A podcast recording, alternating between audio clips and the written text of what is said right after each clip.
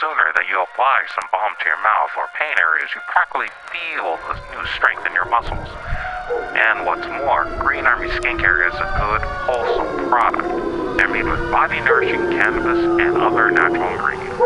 So go out there today, pick up some Green Army Skincare products.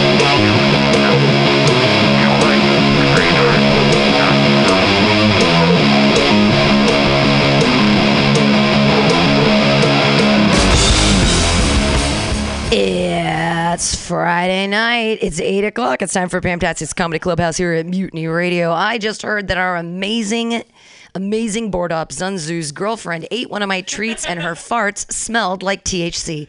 Yes, that's exactly what happens when you come to Pamtastic's Comedy Clubhouse here at Mutiny Radio.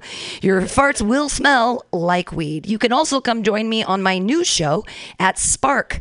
Uh, it'll be live every Tuesday from 4 to 5 p.m. in their amazing vape lounge that is open to everyone because weed is recreational, y'all.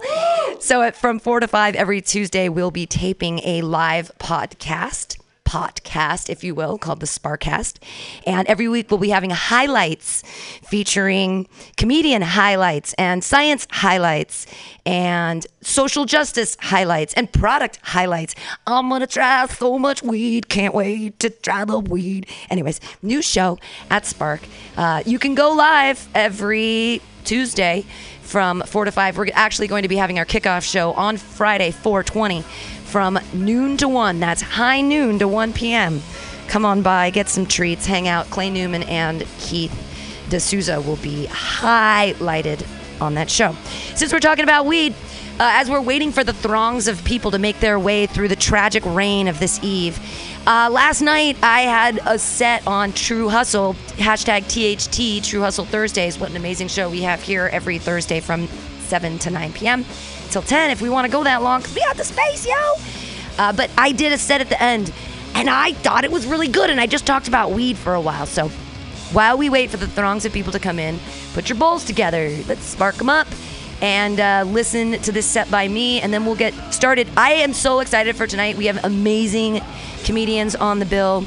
Uh, we've got a guy from New York. Uh, it's like Lev Fev or something. Anyways, he's got a podcast. It's going to be great. We've got Joey Avery in the house. What? Uh, we, uh, hey, I'm very excited about it. Boris Shakurko, uh, our favorite Russian. He has surpassed my other Russians as now being my favorite Russian comedian in San Francisco.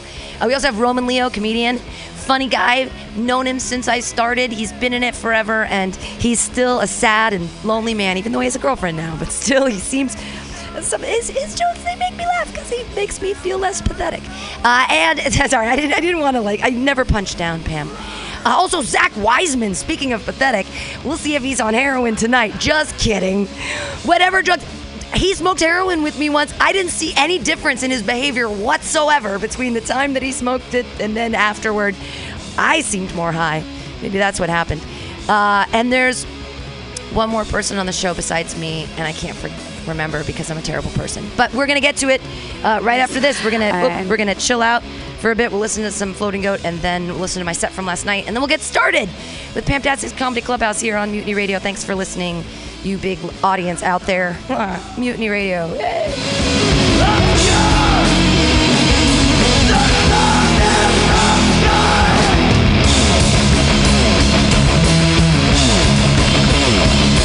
And there's this homeless guy out front. And as I was going in, he made eye contact with me, and he was like, "Hey, man, I've been working through my." De- The slogan said, "It give you shit." Does she know what is happening? And I had thought of something cute to say. When I'm high on the stage, I can't say shit. Okay, everybody. Sorry about that zoopity boopity barp barp. I was going through the thing live on stage because I toothbrush was on and then it was me. So we're gonna listen to this. Thanks for listening to Pam Pamtastic's Comedy Clubhouse. We're gonna be right back with great comedy. Yay! The guy, guy, he got more issues than. Uh, you his molested uncle. I just wrote that joke. he just, he, his molested uncle never fuck him no more because he grown.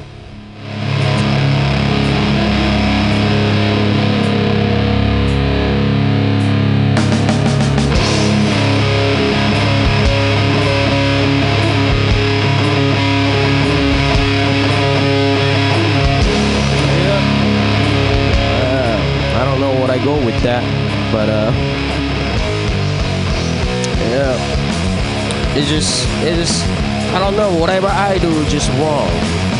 It's like a power, you know, power struggle kind of thing, the relationship. I don't give a fuck about it. And she get mad because I don't give a fuck about it. If I participated, she get mad because I make a wrong decision. So whatever I do, I do fuck. Whatever I do, I'm fucked. Whatever I don't do, I'm fucked. You know? She's at that time. It just, uh, I, I call it spontaneous. She call it postpone it. Procrastinator. Nothing works out, man. Nothing. Uh, oh, yeah, fingers, man. I got to go. Go home and write this shit.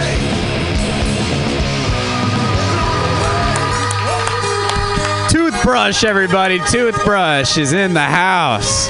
In his own house, writing his jokes down. That's awesome, man. Your next comic runs this shit, and she's hilarious. Ladies and gentlemen, give it up for Pam Benjamin, everybody.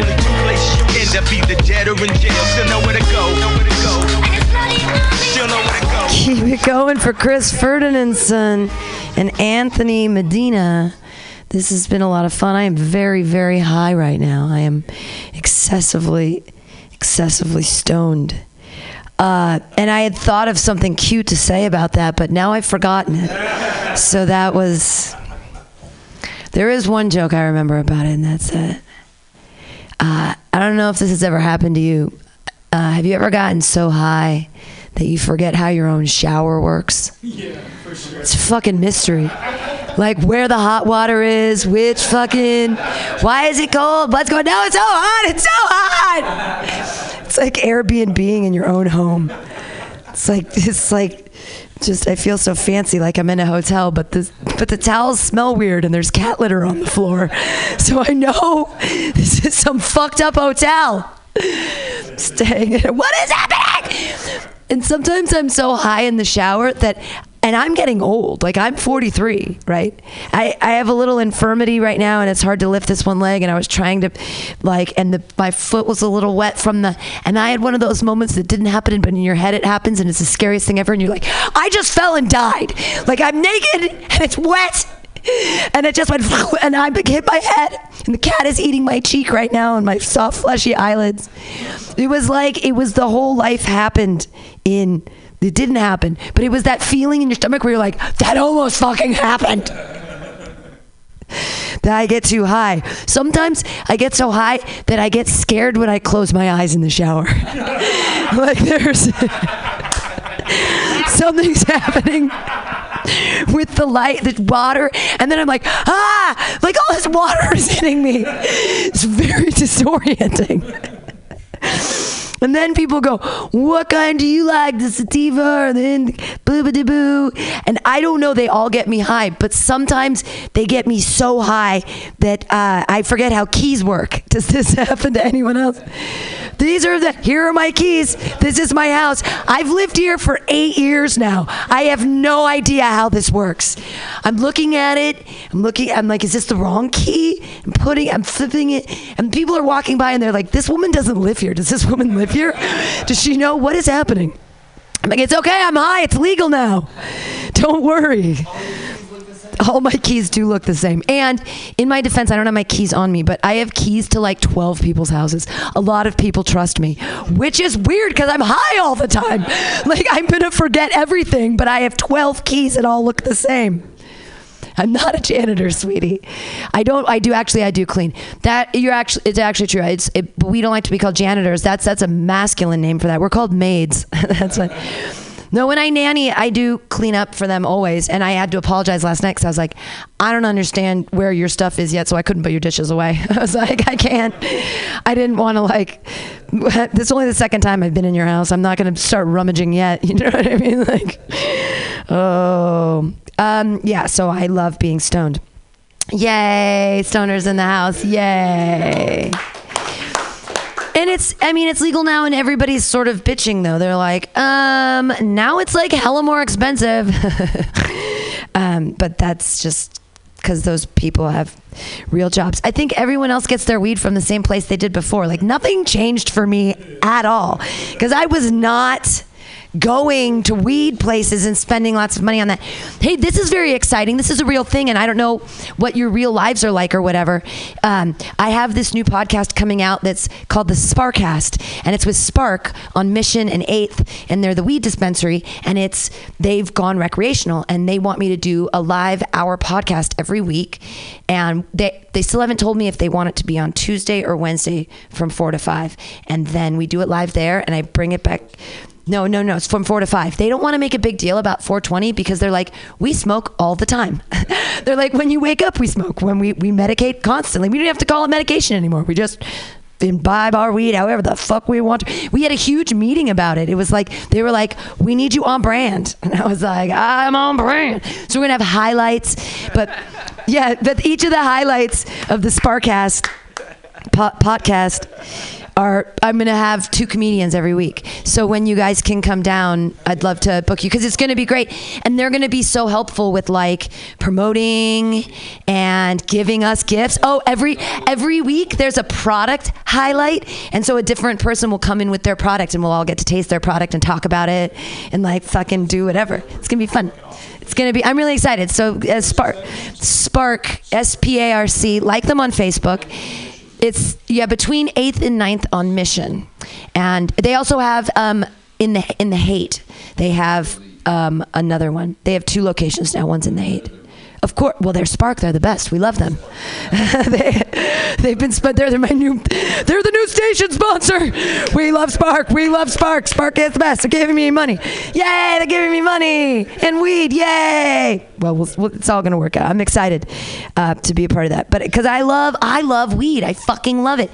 It's one of the only things that back when it was like legal and scary, it was one of the only things I'd be like, yeah, I'll fucking go to jail for this.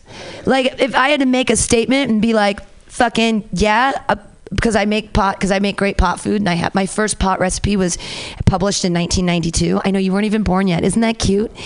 You were born ah! In that year. So you're I've been I've been working with weed food your entire life. I've been perfecting and working, uh, and so I mean, but it's one of those things that I could have gotten jailed, and but I would say hell yeah, fucking jail me up. I believe in this shit. I think it's medicine. I think it's life changing. I think it's the best antidepressant in the whole world. I think that it's I mean, I still love Valium way more, but weed, but weed is fucking great. But a fast-acting, short-lived benzodiazepine, not gonna ever turn that down. You know what I'm saying? Get me into that two-pam family: lorazepam, diazepam, pam pam. I like all of it. I like all of them, all of them. I love drugs. I do. God, I should have been a pharmacologist, uh, but I could. I just did too many drugs to, you know, to pass OChem. Anybody ever take OChem? Yeah, uh, yeah, exactly. Good. Yeah, fuck me for trying. It was so insane. Oh, OChem. That's why they call it a weeder class. It weeded me right out. I was smoking way too much weed. I just made that joke up. That's good. It's a weeder class. It's a, but it's I. Well, yeah, I know organic chemistry, OChem, because you grow in it. You grow the OG. You don't need the OChem.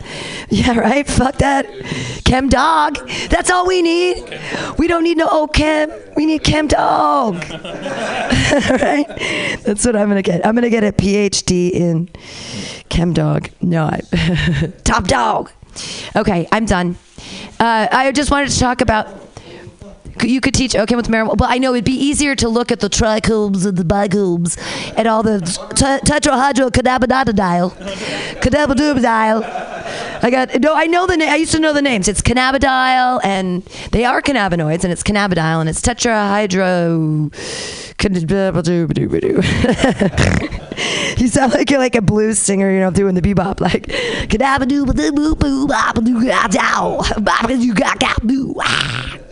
so that's new scat weed. Okay, thank you guys so much. Thanks, Anthony Medina. Thanks for staying. Yay!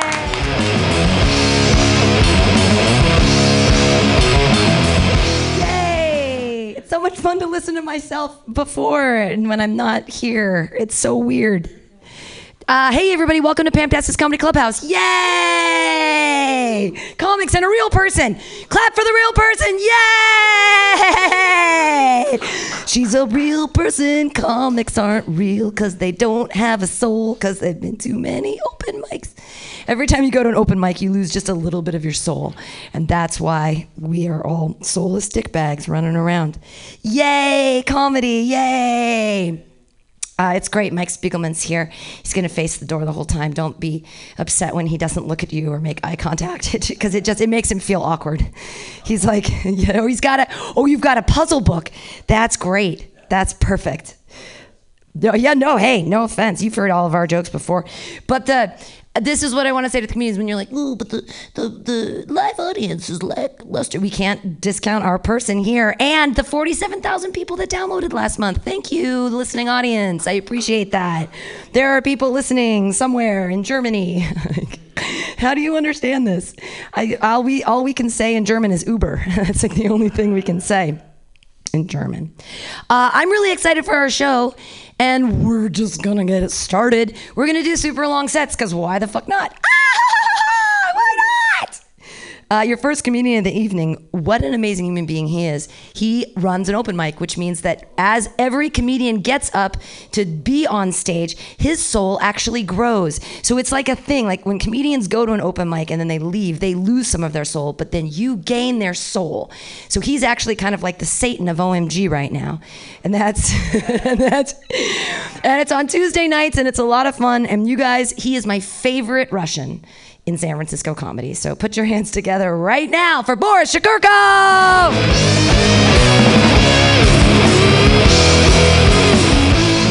Thank you so much. It's great to be here. No, really, thank you. No, please, no standing out, please. This is this is fun. Um, I don't know what to tell you guys. Just silence. Um, no, I've been uh, I've been thinking a lot. I've I'm trying to move out of my place. I live with I live at home, live with my family. Um, I share a room with my brother. Um, sometimes it's the bathroom, which is extremely uncomfortable, but mostly it's the bedroom. It's fine. It's fine. The therapist I'm seeing in my head says it's fine. I'm okay. Um, living at home is hard. I have a lot of respect for people that are able to live at home um, because I certainly don't want to. I don't know why people. I don't know why people like their family. No, I'm not gonna go down that road. Um, guys, I don't know. It's such a risky. Ugh, I feel so uncomfortable with Jesus behind me. Why is Jesus here? Is this an Easter leftover? It's an Easter leftover. It feels like he's haunted. Like I'm, I'm like I'm Jewish, and I know there's the, the whole thing about like Jews killing Jesus. I don't even know how that um, started, but I feel very uncomfortable. You know why? I'm, you know why I'm comfortable? We all know this is not what he looked like. Um, we all know he didn't. Sh- you couldn't shave in those days. No one is born with a facial hair like that. What if? Okay. Reality is, if Jesus had facial hair, he would just have one of those like rabbi like just like long beards. It wouldn't be. It wouldn't be. What are those curls? Those aren't even. People don't have hair like that. Um. All right. I am Russian. Bless you, Roman Leo. Um, I'm Russian. Uh, there's a lot of news about Russia. Um, I think it's very strange because a lot of people don't like Russia because they interfered in our election. But like, what if they were just trying to learn how a democracy works? You know? Why can't it be educational? Why do we always take the negative way? I don't. It's strange. A lot of people don't like Donald Trump. A lot of people don't like Russia because of Donald Trump. Like a lot of people don't like that connection. But would you? Wouldn't you rather?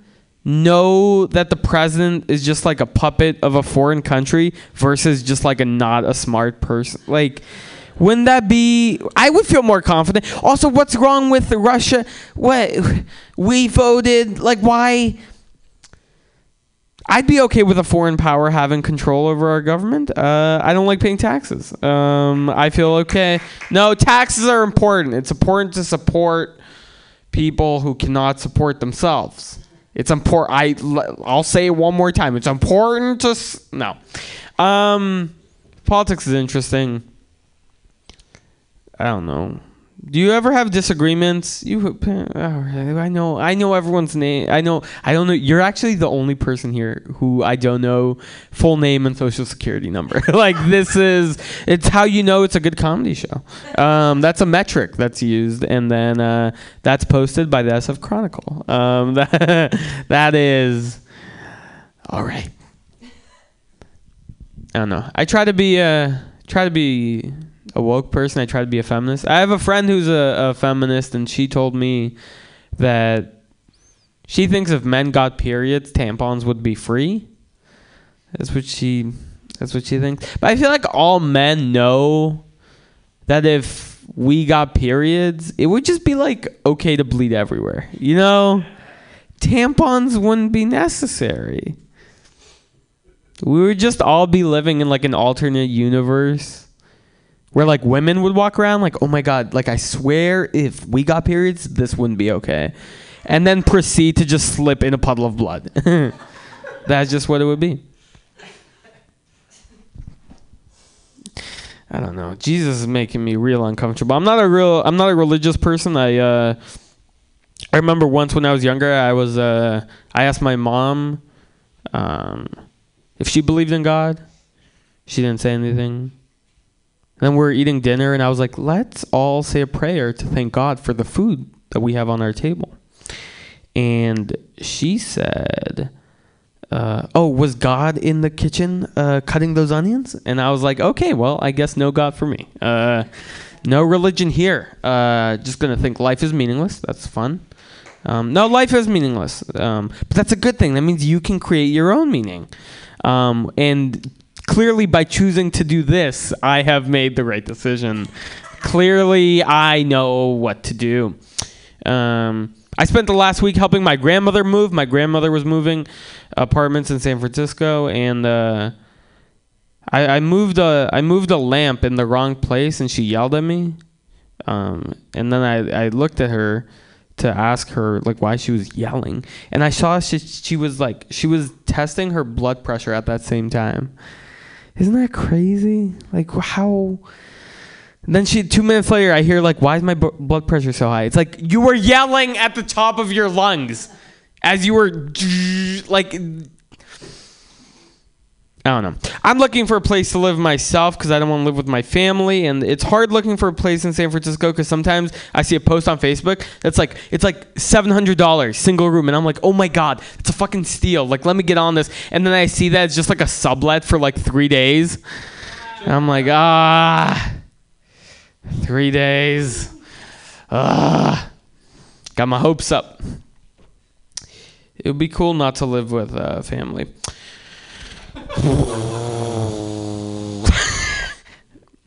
um. Yeah, no. Uh, my dad. Uh, I'm I'm from Russia originally, and my dad he still has interesting views towards Russia. Like he still aligns himself a little bit with like communist values and things like that. And it's weird in my family because relative, like I'm a liberal, but like relative to him and his communism, I'm the redneck in the family it's a strange place to be. Like i'm the one that they tell their friends like no don't listen to him. He reads fox news. Like like i'm like sitting at the dinner table being like i think healthcare should be affordable. And they're like i think healthcare should be free. This guy's crazy. It's a weird it's a strange place.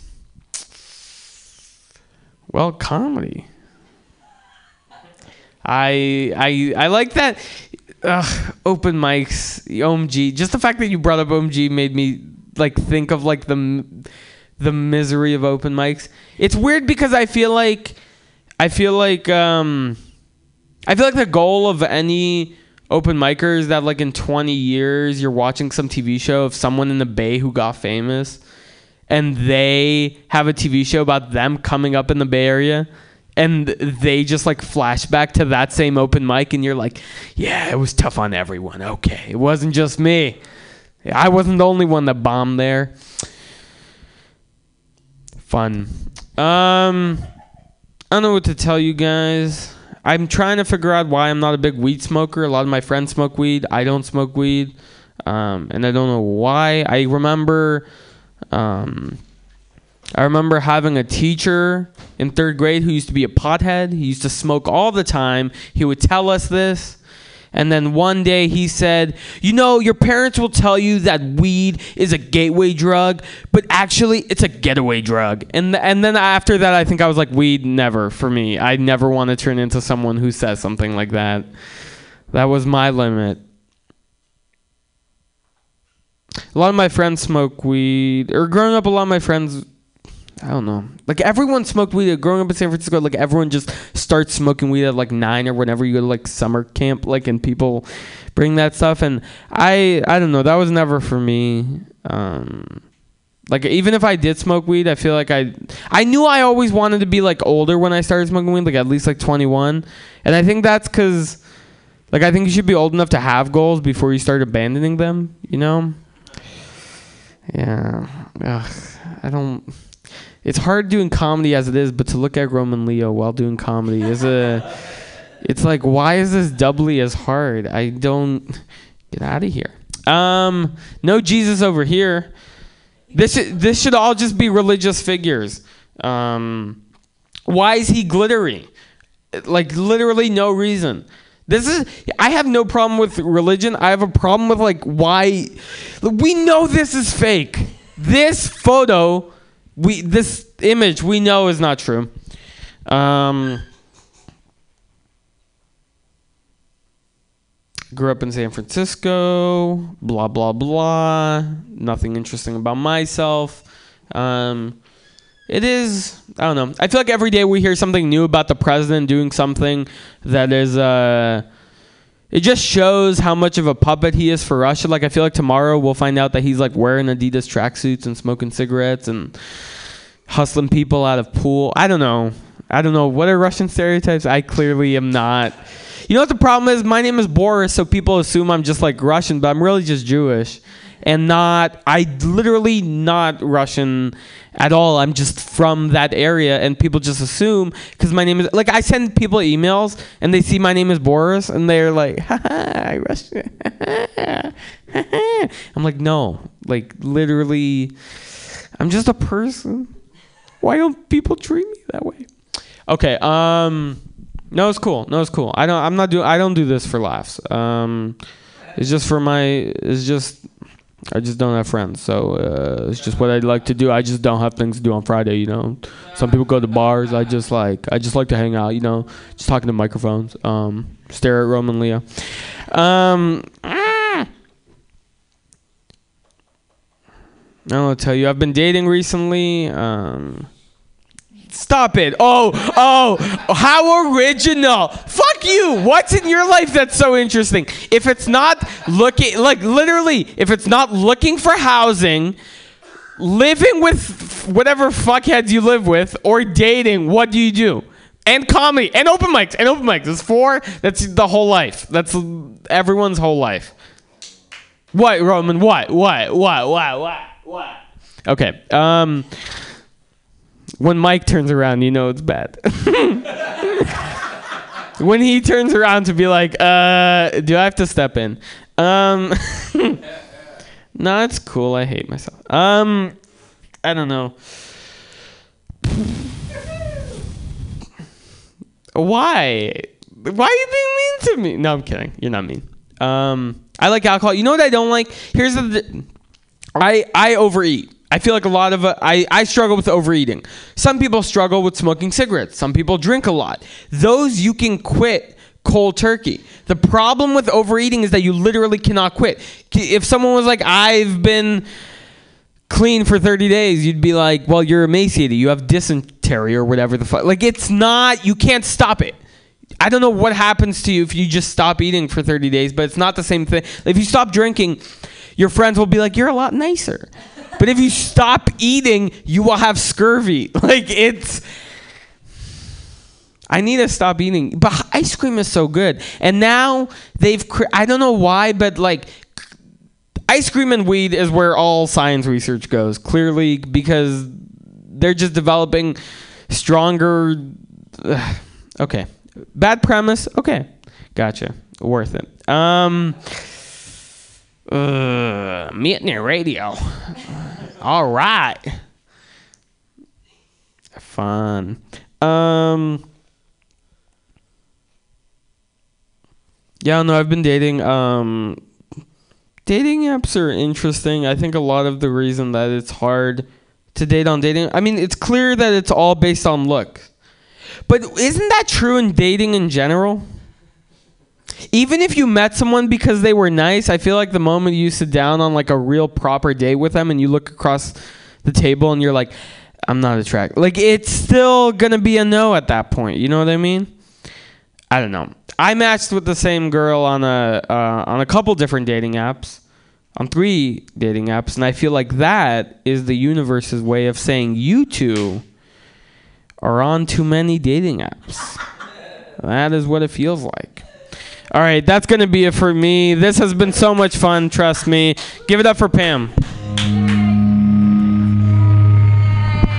Boris Shakurko, yay! He brought up so many issues. Those dating app things. I don't actually have a smartphone. I have a dumb phone, so I could never even date app. I've never been able to do that. Uh, you know, he's such a good audience member. Uh, some Boris, I'll give you a hint. Some people say uh, raise the bar when you're dealing with people on the app. Some say lower the bar. I say meet at the fucking bar, you losers. That's how we always did it. I'm 43 years old and I met my be- and you were right about another thing is that I met my lovely boyfriend. We've been together for uh, four years, four and a half years almost. Not no Jonathan back there, you weirdo. I'm not attracted to Roman Leo. How dare you? um, but so it was true though. He was he used to wear these brown outfits because he was a landscaper and he'd be on the back patio and I didn't I wasn't really and then one day he took off his shirt and he was just wearing a wife beater and I was like who the fuck is that? And they were like that's Jonathan. You've known him for like 3 weeks. You've talked to him like 4 or 5 times. And I was like I have? What? So break out the guns boys if you got them throw them down cuz ladies like to see them just saying. You can't see. I guess you can see those on a dating app, but that's super douchey, right? Like if you saw a guy who's like, like a picture would. I don't know. I don't do dating apps. I don't understand how technology works. So that's that's a thing. How fun. Uh, there was one other thing you said. You said weed and ice cream, wave of the future. Um, I was making pumpkin pot ice cream in like 2002, so it's really easy. Oh, here's here's a life hack for everybody. If you want to make your own ice cream and you don't actually want to do it, you just take eggnog and put it in an ice cream machine. It's just liquid ice cream. I'm sorry, not everything's funny, but sometimes you learn here on Fantastic Comedy Clubhouse. It's also really easy to put weed into that because then you just add it, either weed butter or weed cream, and you just add it and melt it down. It's very easy and put it in there. Meow, meow, meow. Add a little pumpkin to that too, a little pumpkin can, put it in there. And then you got it going on. Life hacks over here. Uh, Mike Spiegelman's writing it down. He's like, "Oh yeah, pumpkin pot ice cream." my my daughter's gonna be old enough soon. We can bond over this shit. It's gonna be great. We'll do a a little afternoon together. Yay! Speaking of afternoons, that you want to, well, which you guys want to Rosham or you got to get out of here? You want to go? Yeah, here we go. Your next comedian is like I'm so excited he's here. Uh, he's one of the best comedians in the Bay, and I don't just say that because he's won like contests and shit like that. So other people say it too. Yay! You guys are gonna love him. Put your hands together right now for Joey Avery. Yes! Fuck yeah. Thank you, Pam. Boom. I'm to start off with some crowd work. I'm not. Um, I'm not. I will say this, uh, much like Jesus, uh, I am a great person. Um, I believe in good thing. I believe in charity. I think giving is important. I think it's important when you give to just give for the good of it, not to be grandiose. Like I'm not the type of person that would need to just whip out a $20 bill, okay, and show everyone in the room that I have it and that I'm in such a place in my life that I'm willing to just boom, put that in there, okay? I don't need people the I don't need the fanfare. I don't need the fanfare, okay? I do it cuz I'm a good person. I don't need people to know when I give, okay? I think about other people. I think about what other people are. I don't think about myself all the time. I am uh, sensitive enough to notice that Zach Wiseman's probably doing heroin in that bathroom. I'm sensitive enough to know why the fuck has he been in there um, that long. It's I what? Yeah. Oh yeah. Yeah. Yeah. Probably worked on that prolapsed anus that he Facebook messaged me about. Maybe some of you as well. I know it was a mass send. Someone else got it too. Um, good. I um, I I one of my friends is a football coach, and uh, he saw my act, which is sometimes unsavory. And I'm a good friend of his, and I was like, dude, let me fucking talk to your team. I would be a great speaker. And he was like, no, I will never let you talk to my football team. And I was like, that's fucking bullshit. I would be great at that. I love talking to young men who are feeling subordinate. I feel like that is great. That's a great audience because they'll go along with anything that you say. Comedy crowds are. hard. I want that those kids after a fucking win. You know when they're excited, they're like, "Yeah," and I can be like, "Yeah, get in here, boys. That's a good team win. That's a good team win. Grab a teammate, huddle up real quick. All right, real quick. Dicks out for coach. Real quick. Pull those dicks out. Show coach what you're working with. We want to see some skin here. I feel like that would be fun. Cause you know there'd be one guy who's like, "Hey, hold on, what are you know what the fuck are we doing?" And then the team captain would get up and be like, "Hey, you heard that man? We're a team. You pull those dicks out for coach. Go Penn State." Um, would be oh there there he is. That's a fucked up because I. That's a, that is fucked up. I feel like it's been long enough when horrible things happen and you stop connecting with it, it just becomes a joke. I know that's like a well like known concept, but like like if I watched a documentary about that last week, I wouldn't be able to make the joke, but I haven't. So, you know. I remember when I was in 7th grade, people like got caught wind of Holocaust jokes. Sorry. And they and they would say cuz you know, it's 7th grade, it's like let's be edgy. They would make horrible horrible I'm not going to repeat the jokes now. Um, but they would make horrible jokes about that shit. And then I watched, I like joined world history class and I watched like Schindler's List and I was like, we got to stop making these jokes. Welcome. Welcome to the party. How you doing? Good, good. I won't, I'm not going to make it weird for you. Um, yet. I will very soon. Uh, let's see. I just got uh, 23andMe and I'm pretty yeah. I was interested at first, and now I'm very upset because I found out it's not an orgy. Um, upsetting. Now I'm way less excited to find out what ethnicities I get. Uh, I was so excited. Now I'm like, oh, all white. What is this? A country club? That's not exciting. Um, would be the idea. I think the idea of an orgy is. Sorry, this is I built up to this, I promise. Uh, I think the idea of an orgy is interesting because it's like, I like sex, I like people. Seems great. Like the idea of an orgy I can get down with, but I feel like the I wouldn't want to have sex with anyone else that was also down for an orgy. You know, like I feel like the type of person that would do that excludes me from wanting to do it. What I'm saying is I don't trust people in Birkenstocks. That is what I'm saying. They're too comfortable. They get too comfortable too fast. Um, I also don't like sharing. I don't think that would work. That's why the share economy is great because unless you like have an Airbnb or drive Lyft, you're just taking. It's just to take shit. You're like you're you're a bully on actually for a very reasonable price. I'm up in people's fucking houses, shitting in their toilets, sleeping naked in their beds. It's amazing. Um, I I recently moved in with my girlfriend. I know, off the table. Um, bummer. Sorry, Boris. No. No sweet butt loving for you tonight. Will there be? Actually, side note, I think I think it's funny how people consider uh, butt sex as like a nasty thing. It's kind of be- like I think it's a beautiful thought that someone would love me so much that they would want to take me as a suppository. Like I only do that with my favorite drugs. I feel like that's a beautiful sentiment. just the purest form. They want a, a rush of Joseph right into their bloodstream. That's a beautiful. That's a beautiful thing. That's a that's a high compliment. Anyway, I moved in with my girlfriend, um, and it's interesting because now I have to be the man of the house.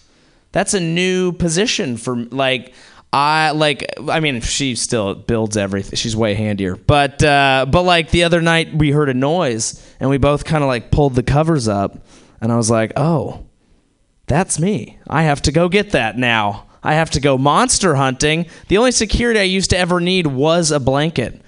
That was all that I needed. Now I have to go out in the middle of the night. That's horrifying. It's it's interesting. I used to live with a fucking manlier man. He did martial arts. We'd hang his fucking black belts in the hallway. People wouldn't fuck with us. We had a guard dog. It was great. I miss living with a dog, especially one that someone else took care of.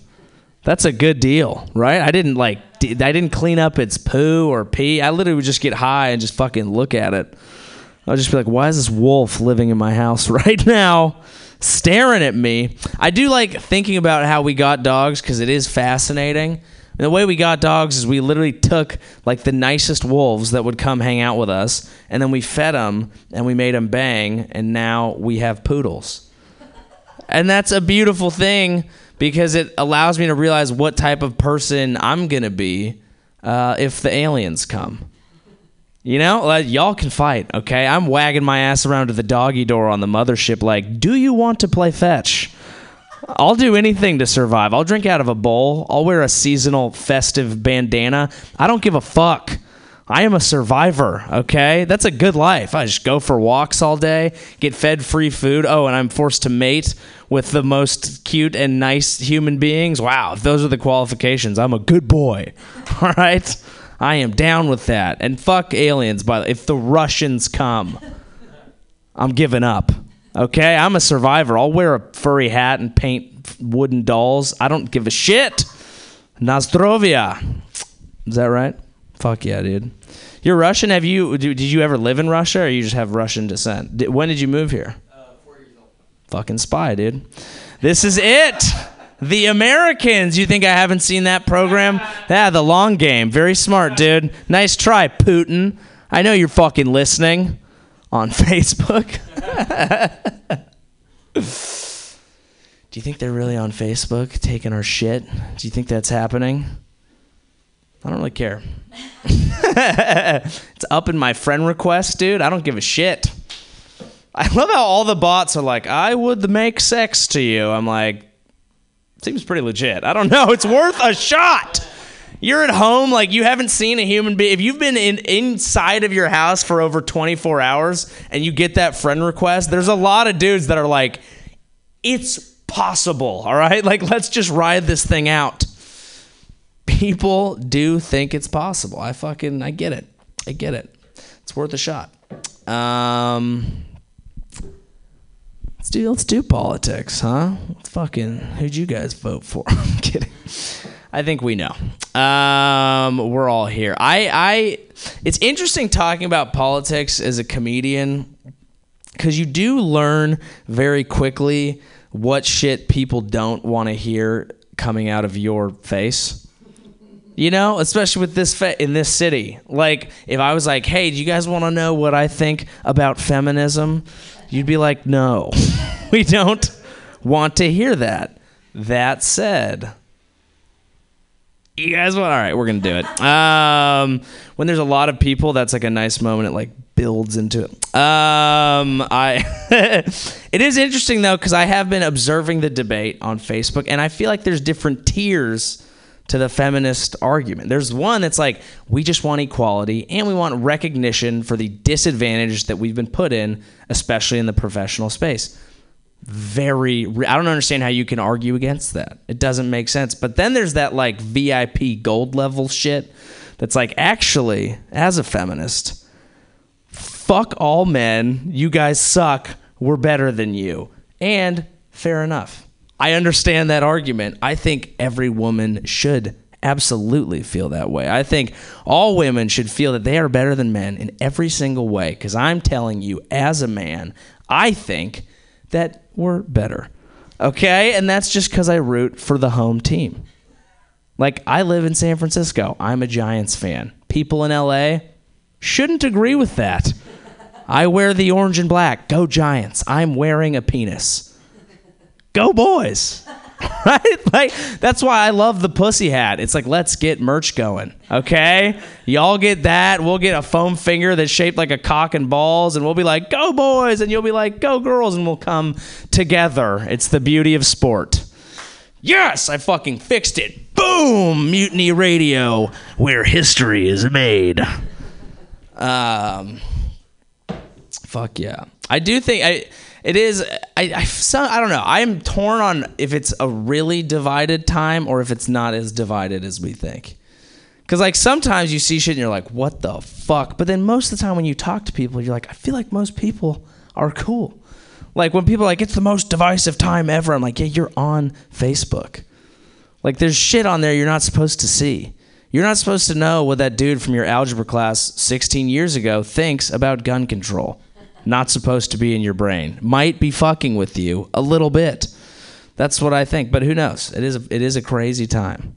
We have weapons that could kill all of us immediately and we put the dude from The Apprentice in charge of them. We might go out. Right? Like I think about even if we did, I feel like we've had a very good run. You know, we're a heavy metal species. We might fucking die young. We might go Jimi Hendrix on this shit, throw up in our own mouth, die young, enjoy Woodstock. Okay? We're fucking partying right now.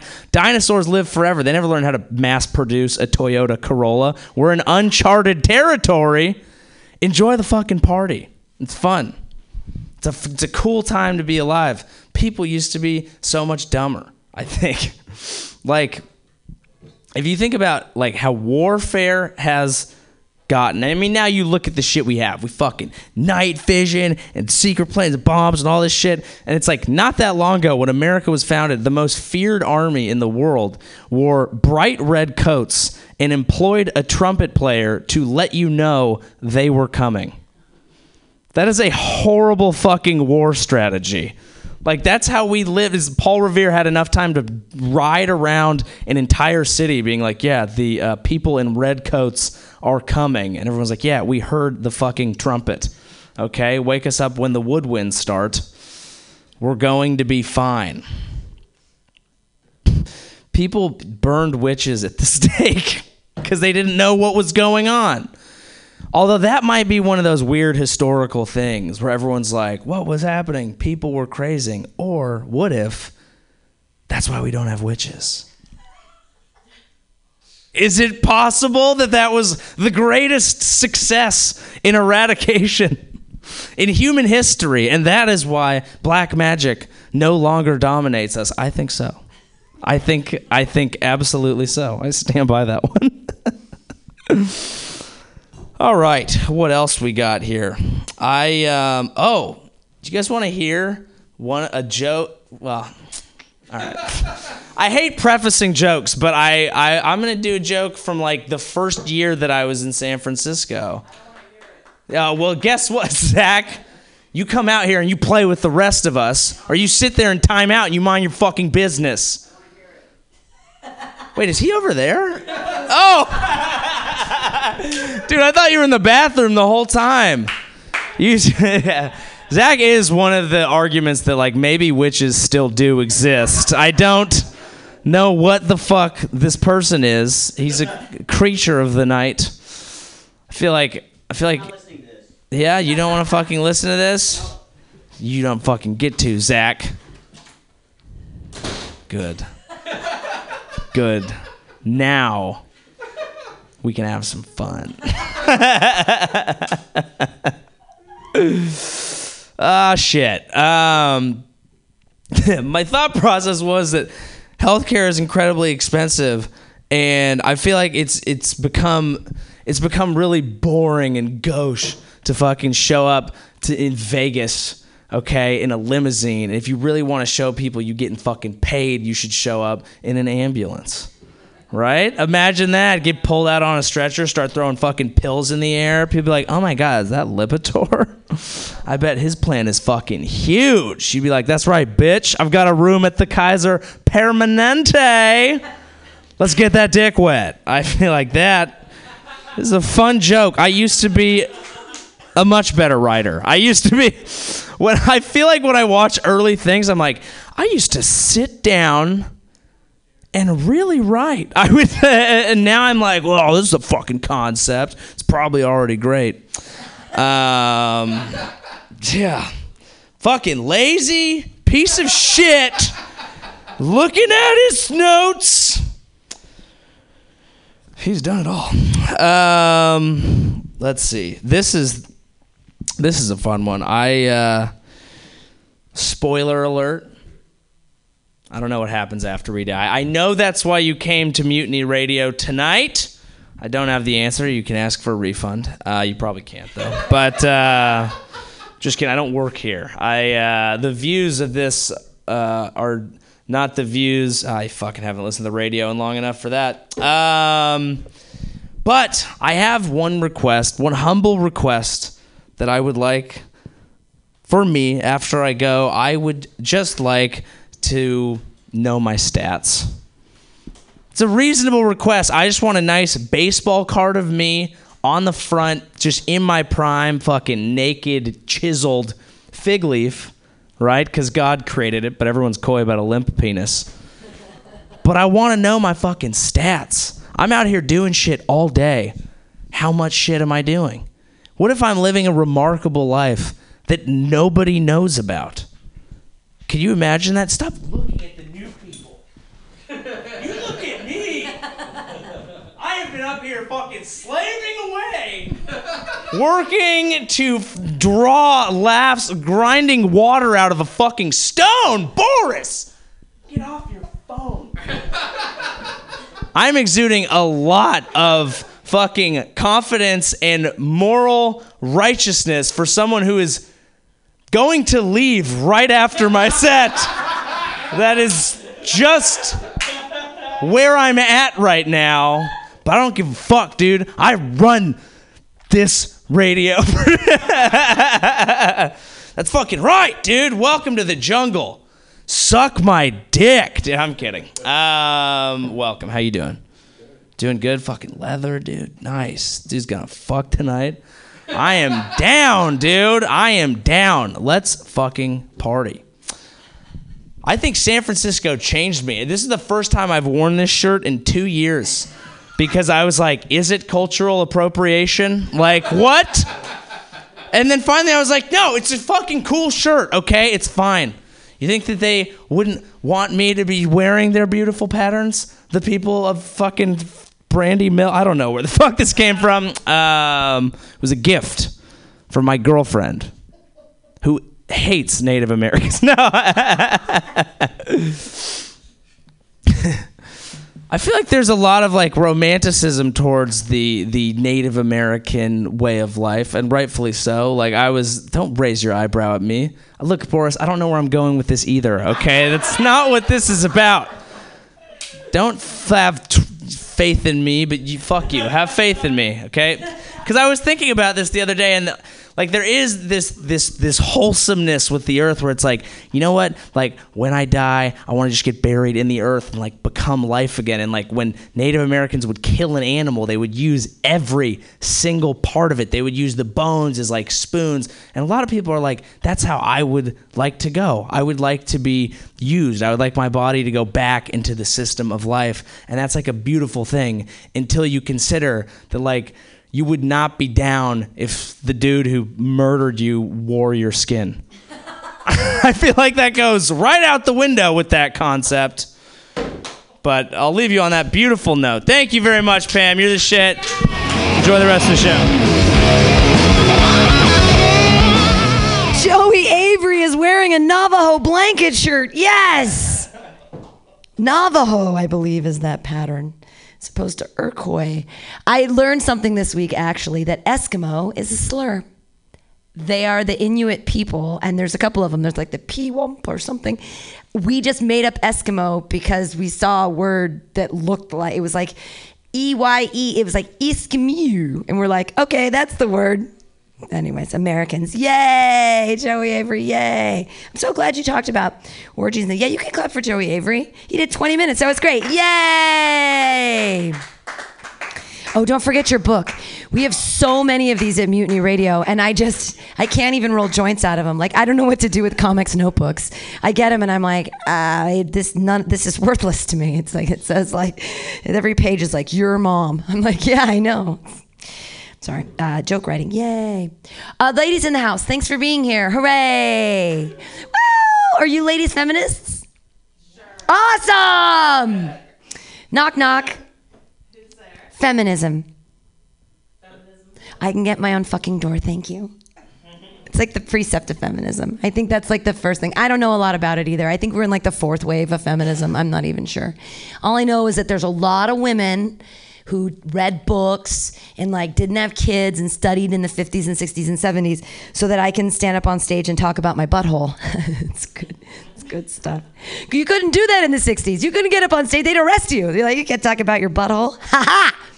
I'm 43 years old, and uh, people ask me all the time, like, what's your least favorite body part? First, that's a terrible question to ask a woman. Uh, secondly, I feel pretty good about what's going on here. Like, I don't have the bye bye arms yet, you know, that when you wave and the other part of your arm goes bye bye and shakes. And I, you know, I kind of, my thighs are okay, and I like my butt. But what I don't like, uh, I don't like getting banged from behind because I hate my butthole. It, it looks it looks like a bunch of worms trying to escape a hungry robin. It looks like someone threw a hand grenade into a deli. It's like it's like meaty. It's very scary. It's very scary. Yay, feminism! Yay! How many feminists does it take to screw in a light bulb? Cats, cats, cats, cats! Okay, I have an alternate punchline for that, and it, it, it, okay. How many feminists does it take to screw in a light bulb? Hold on, let me knock my dick out of this feminist mouth and we'll ask her. You guys like one better. I don't know. It's always hard to tell whether people like one or two better. It's uh I don't. Good times. I don't. You guys. Sometimes, real talk. I go number two, and it's so big it curls around the bowl. You guys, I go number six. you know what I'm saying? Like it's big. I get it done. Eat a lot of food. You're. Thank you. it's, it's, it's, one of my favorite kid jokes. I was babysitting a small child the other day, and he was like, "Nanny, Pammy, tell me a joke," and I was like, mm. and I didn't want to tell him the poop joke because it just I thought it was too easy. Uh, um, I, so I went with a fart joke instead. Your next comedian. Oh, someone. He's going to the. He's going to hide in the bathroom for a while. I guess Zach's going to hide outside for a while. That means you're up next. Hey, what a lovely human being he is. You're going to love him up so much. Put your hands together for Roman Leo. Oh my God, Pam, thank you. You're amazing. I love your butthole. That was amazing. I get those skin tags slash genital warts checked out. Uh, what an amazing butthole, you guys. The shit, your shit, that's impressive. When it curls around, Dr. Oz will be proud. Yes. Oh my God. I wish you were my roommate. Maybe do you do dishes? My roommates don't do dishes. I'm almost 40. I'm 42, and uh, my roommates they don't clean the floors. They don't clean the, the dishes. They don't clean the toilets. And you know what you do? You what you do to get your roommates to clean the toilet is you leave a small nugget of shit on the toilet seat, and they will clean it. It works for the dishes. And then they're like, Roman, why did the dog shit in the sink? And I was like, No, it was me. It was me. I clean. You guys. There we go. Are we happy that fucking uh, the Matthew McConaughey's uh, alter ego that drank somebody's blood and shrank and, and got younger is gone? Oh my God. He pulled it out at the end, but that was intense. Intense, you know? The, uh, man, it's funny. I hate here listening to him talk about feminism more than anything I've ever hated in my entire life. I would rather commit suicide. What's up, everybody? Oh my God, we got guests. Isn't it turning? You walked in here and you were like, "Holy shit, we're gonna perform for the rain," uh, and and then now it's acid rain. Uh, I used to drive Uber. You guys at the door, you get come in an Uber door people. I'm just talking right to you. There's nobody here. Okay, yeah. I used to drive Uber when the money was good, but now I just sell my blood. Did I work for a? They'll give you sixty to two hundred dollars depending how much you have. yeah, Zach went for food. Uh, we're having a good fucking time, aren't we, Zach? Isn't this what you dreamed of when you moved from Las Vegas or wherever it was? Oh my God, Zach! I was talking to uh, uh, Moon the other day, and she was saying that she would never let a person uh, uh, ejaculate inside her unprotected, even if she was married, because she's like, I don't want a man to have that much pleasure at my expense. And I was like, holy shit! You are some kind of a cum bigot. This is probably hate black people. That is wow. I was like, man, crush ab- abated, aborted, or whatever. Not into that anymore. What's up, Moon? I hope you're listening. Um, hey, you ever try this one? I know you don't have any trouble, but like, you ever hear this thing? If you wear knee-high socks or thigh highs, that it's easier to orgasm because you don't have cold feet if you're a woman. Ever hear that? It's a study. They did a study. They accidentally found that out, and uh, I was every time a woman puts on socks during sex, I'm like, what? Do you want me to come on your feet? This is you know, there's like men come into socks, women need them for orgasm. I don't know. I hate it's a, like a TEDx except cool because fuck TEDx, right? We don't need an old guy telling us how to fold a paper towel twice because of the interstitial pressure. Is that the thing? It dry dry your fucking hands on your shirt, old man. Huh? Yeah, I like to be a mutiny radio because I like to surround myself with ambitious people. No, I like to surround myself with friends. If you surround yourselves with ambitious Microsofties, then it's just like I feel like that would just be like surrounding your every social person in your group as a person of jealousy and hatred. You know what I mean? Like they don't ambitious. They don't like each other. They're stabbing. I don't get that advice. I rather hang out with Boris. Um, Borissimo. That's what you should call yourself. People think you're Italian. Anybody else? I have a anybody here like babies? No. Okay. Whatever. Uh, People will tell you a baby is a gift from God when they don't want to say who the father is. I'm like, gift from God? That looks like Fred from the tire store next door. That, oh my God, I have a vasectomy, which is weird because I can't believe women believe you when you say it. You know? There's no test. They don't. A vasectomy is weird. It was like the doctor will rub antibiotics into your area just long enough for me to get aroused. And it's like, hey, babe, I got that vasectomy and I'm going out with Dr. Tatanchi next week. This is weird. This is fucking weird. And then your roommates make fun of you. They're like, you got weak cum. Do you even cum, bro? Do you even cum? And I'm like, look, fucking uh, Joey Avery. Uh, semen comes from your prostate, ladies. It's just like diet cum or like, you know, cum zero or uh, diet sperm cherry cum. Too a little too much. I, for some reason, it's really it's life affirming to talk about that. I don't know. I'm, I had you on the orgasm stuff, and then now she's she went into her she disassociated.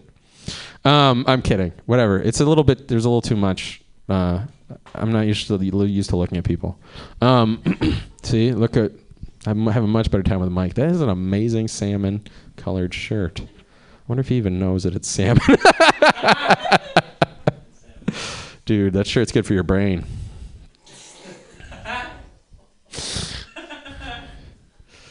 First laugh out of Boris for the day. Impressive. I count laughs. That's my little laugh counter.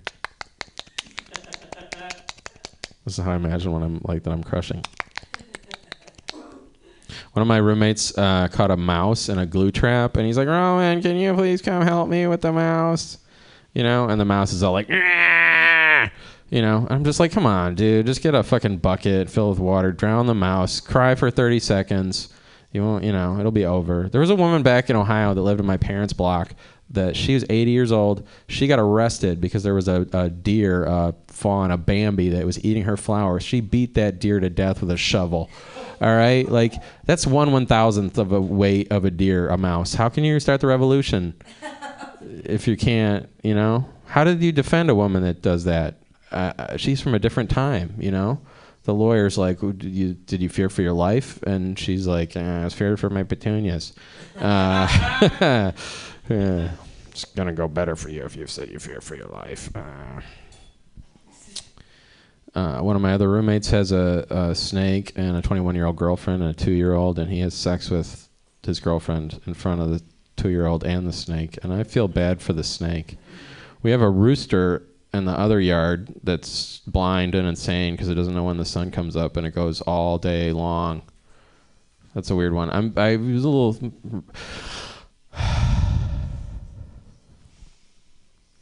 Sixteen dogs in the other yard, big dogs, little dogs. Every time the police go by, they sound like they're all trying to get arrested. It's like the Israeli-Palestinian conflict, uh, like a Fukushima sound and wonder. Who knows? I assume they're all pit bulls. Uh, I saw a sign recently. It said "Drive high, get a DUI." I'm like, we need a sign now, California. We've been high this entire time, right? Remember, like 2006, it was like buzz driving is drunk driving, and I was like, I'm buzzed. I'll drive. It's cool, right? And then and then I saw that sign. I was like, it's uh, the billboard. It was like uh, later, right? Yeah. Wait, I, did I fuck that up? Yeah. Yeah. All right. In the 80s, in the 80s, it was like friends don't let friends drive drunk, and I was like, I'm buzzed. I'll drive. 2006, we saw. I was. I saw the sign. It said "Buzz driving is drunk driving." And I was like, "Okay, I'll pull over as soon as I get off the Bay Bridge." I. Sh- that's a weird time to learn something from a billboard. I shouldn't have had those three racer fives on an empty stomach. Okay. doesn't doesn't work if uh, you fuck it up. But true story. Um, one of my roommates got divorced at 23, married at 21, and I was like, dude, you don't get to be sad. That is not a marriage. You are just stupid. That is. Uh, the part inside me that loves is dead, and so I like to hear you laugh. Got another one.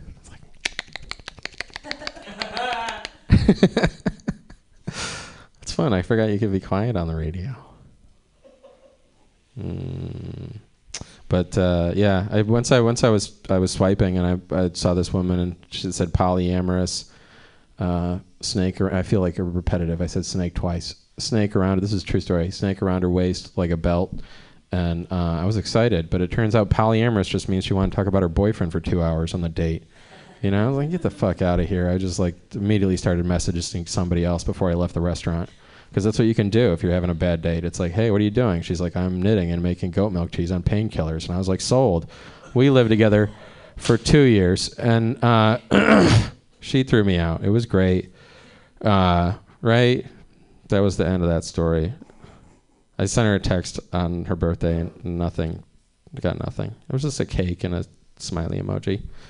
You know, right? It was all, yeah. We're on the air. it's a nice. It's a, the t- humidity is nice. I'm from Cleveland. Uh, humidity reminds me of Cleveland. You can hear it in my voice. I took my mom. I say mom. I took my mom to the pond to get hot dogs. That's my job. If I don't like the weather, I'm like fuck this fog. People are like it's fog. I'm like fog. They're like you're a homophobe. I'm like fog. Right? I think I proved that one. Uh, moving here from uh, there, moving to Oakland, help fulfill my every dream of moving to California while staying in Cleveland. It's like a Cleveland of getting your car broken into constantly. In San Francisco, three times a month, right? What do they steal? People ask less and less each time. My car is like a take a penny, leave a car at this point. The police will leave a note on your windshield that says a crime happened here. I'm like, I know a crime happened here. All my Earth, Wind, and Fire CDs are missing. This is bullshit. This is bullshit. Fucking cop comes up to me. He's fucking wearing a beard. Since when did cops start wearing beards? He's like, hey, I have a beard. We have a beard. You should talk. We should talk. I'm like, I would rather shave my beard. I was talking to a hobo next to the liquor store. There's one on every block. That's right. Uh, we don't have many gun stores here, but lots of liquor stores. He said I look like a youthful Vietnam vet. Uh, he said I look like a Civil War ghost. He said I look like a homeless gladiator. He said I look like I was born in an adult bookstore. Just roasted the shit out of me. He said I look like I get my hair cut in Guitar Center. he was like, "Are you gender neutral? I can't tell." He said uh, he's, he was like, "Hey, I got a gay friend that looks just like you, and he gets lots of dick, hell hella dick."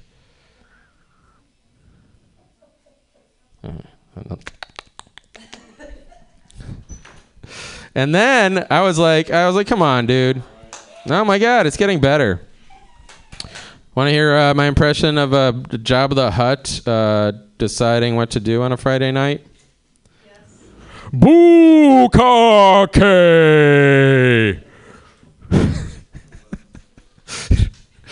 Eso no Jabba Bukake. Anyway, that's gross. Um, I'm happy you guys are here. I used to be a lonely kid, you guys. My name is Roman. I was lonely. Now I get to perform stand up comedy for millennials. I kind of figured out why I was lonely, and it's probably because none of my friends were alive yet. I'm just running around poking holes in condoms. I need friends. Don't shop at the Walgreens near my house, you guys. You like edgy humor, sir, with the coffee? Edgy humor? One time I told my mother I was suicidal, and she said, prove it. I was like, zing, mom, ouch. She was like, pics or it didn't happen. I was like, fuck, I never should have accepted your friend request. right? If you're going to do it, if you're going to commit suicide, you should do it, I think, in the Bay Bridge. Because the oh, destination suicide, San Francisco, come on. Do it on the BART tracks, and then maybe a thousand Lyft drivers will make an extra $50. I don't endorse all the things that I say. Notice how much better it was when everybody walked in than when Joey was on stage. There's more people, but you know. Um, there's a snake. I said snake three times now. Oh, my fucking hygienist.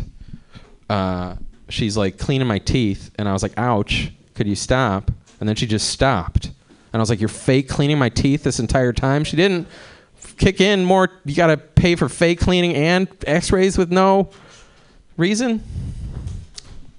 Anyway, I'm a little distracted.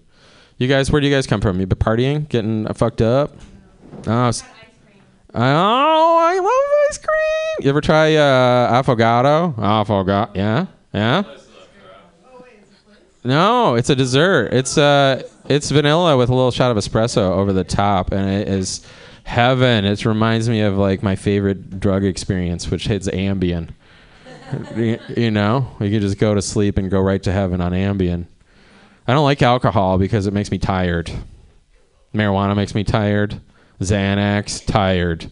Opiated hash, tired. Heroin, tired. I did cocaine like three or 40 times.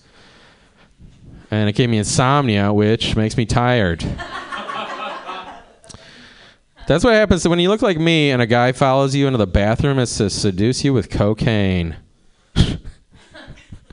Three. It's only I only like five times that I did coke, but oh man, I said that on the radio. But uh, three of those times was with that one guy that runs the show in the East Bay, and he was follow, he would always follow me. I'm like, ah, why are you stuffing cocaine in my yeah face? I think that's reasonable. Uh, I drove here in a van that I bought from uh, one of my roommates, uh, who's like 22 uh, and he was like, "I'm gonna. This is worth hundred dollars at pick and pull." And I was like, "Dude, just because the radiator's busted and the transmission is gone, and you have to shift from drive to reverse to L to three to park back to reverse, I can get six more fucking months out of this thing. You fucking millennial idiot." Got divorced uh, in his early 20s. What's wrong with you? I don't know. I never should have taken that lawyer's advice when he was like, I got divorced. He's like, go to a meetup, and now I live with a bunch of divorced guys. It's like, if you really work hard for like three years in a roommate situation, you can, uh, you can build strong relationships with a bunch of guys in your 20s, and that's where I was headed, right? That's what the life. Which way does it go? I don't know. It's weird. I remember I had some momentum, and then I just started experimenting. Um. Uh, I went to. I gotta get out of here though. Which I hope that that was pleasant. Um, I was in Berkeley right before the election, on a, at a Halloween party, the big election, and uh, there's a woman in Berkeley, and she was very upset about the potential for civil war, civil unrest. She said the word redneck, looked at me, and apologized. I was like, Berkeley, I'm woke.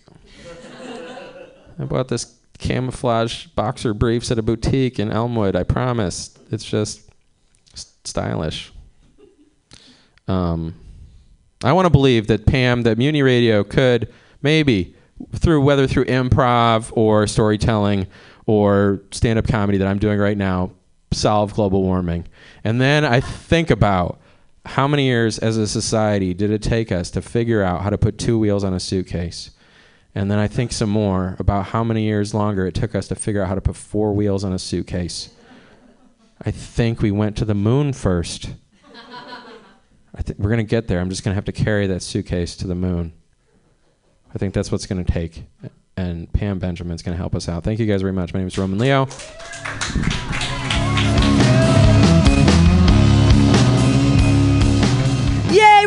Roman The moon landing was not real. Haha, we've never been there. Yay, the Van Allen belt. Okay. Uh, I was married too, and I was divorced, just like Roman Leo. And I don't know about you guys. Has anyone else been married or divorced? Married? Yeah, yeah, yeah. Uh, so when I was married, I got my first STD. Yeah, that's sexually transmitted debt, you guys. I didn't even know we had $15,000 of credit card debt. No idea. It's mine now. Whoop de doo. It's not mine. We're divorced. It's fine. I'll never get I'll never get married again because what's the point? I don't have any money. What would anybody want from me? There's no dowry. There's not there's nothing here. Uh, yay. Uh, your next comedian, you guys, are you ready for some edgy motherfucking shit? He is one of my favorite people on the San Francisco comedy scene for so many reasons. Uh, you guys are gonna love him. He's one of those crazy Sylvan nuts. He's everything. He's an artist. He's a beautiful artist. I don't think we have any of his art up today. I think there's a piece back there. Uh, but he's so funny, and you guys are gonna be. Uh, it's gonna be fun. Everybody, Zach Wiseman, yay!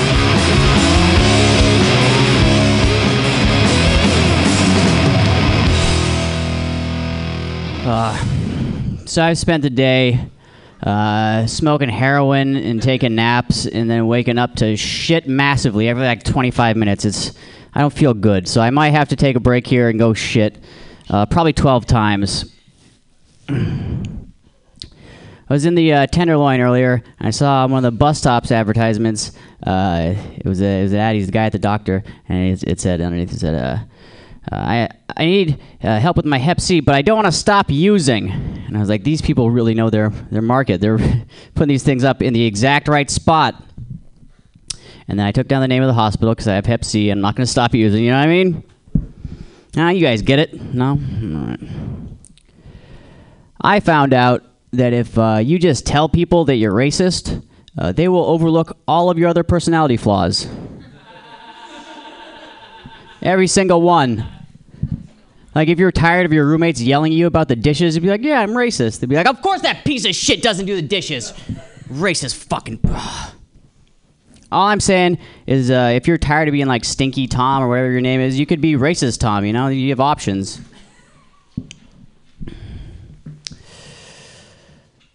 I'm not racist. I'm a nihilist. Uh, they, they don't go together. You know what I mean? You can't be like, well, I don't think anything matters except the color of your skin. This doesn't doesn't make any sense. But I'm a really respectful nihilist. You know, I firmly believe that none of this means anything in any kind of real uh, framing. But uh, you can believe whatever you want. You know, that's fine. You know, do your own thing. But it doesn't matter. No, it's you're good.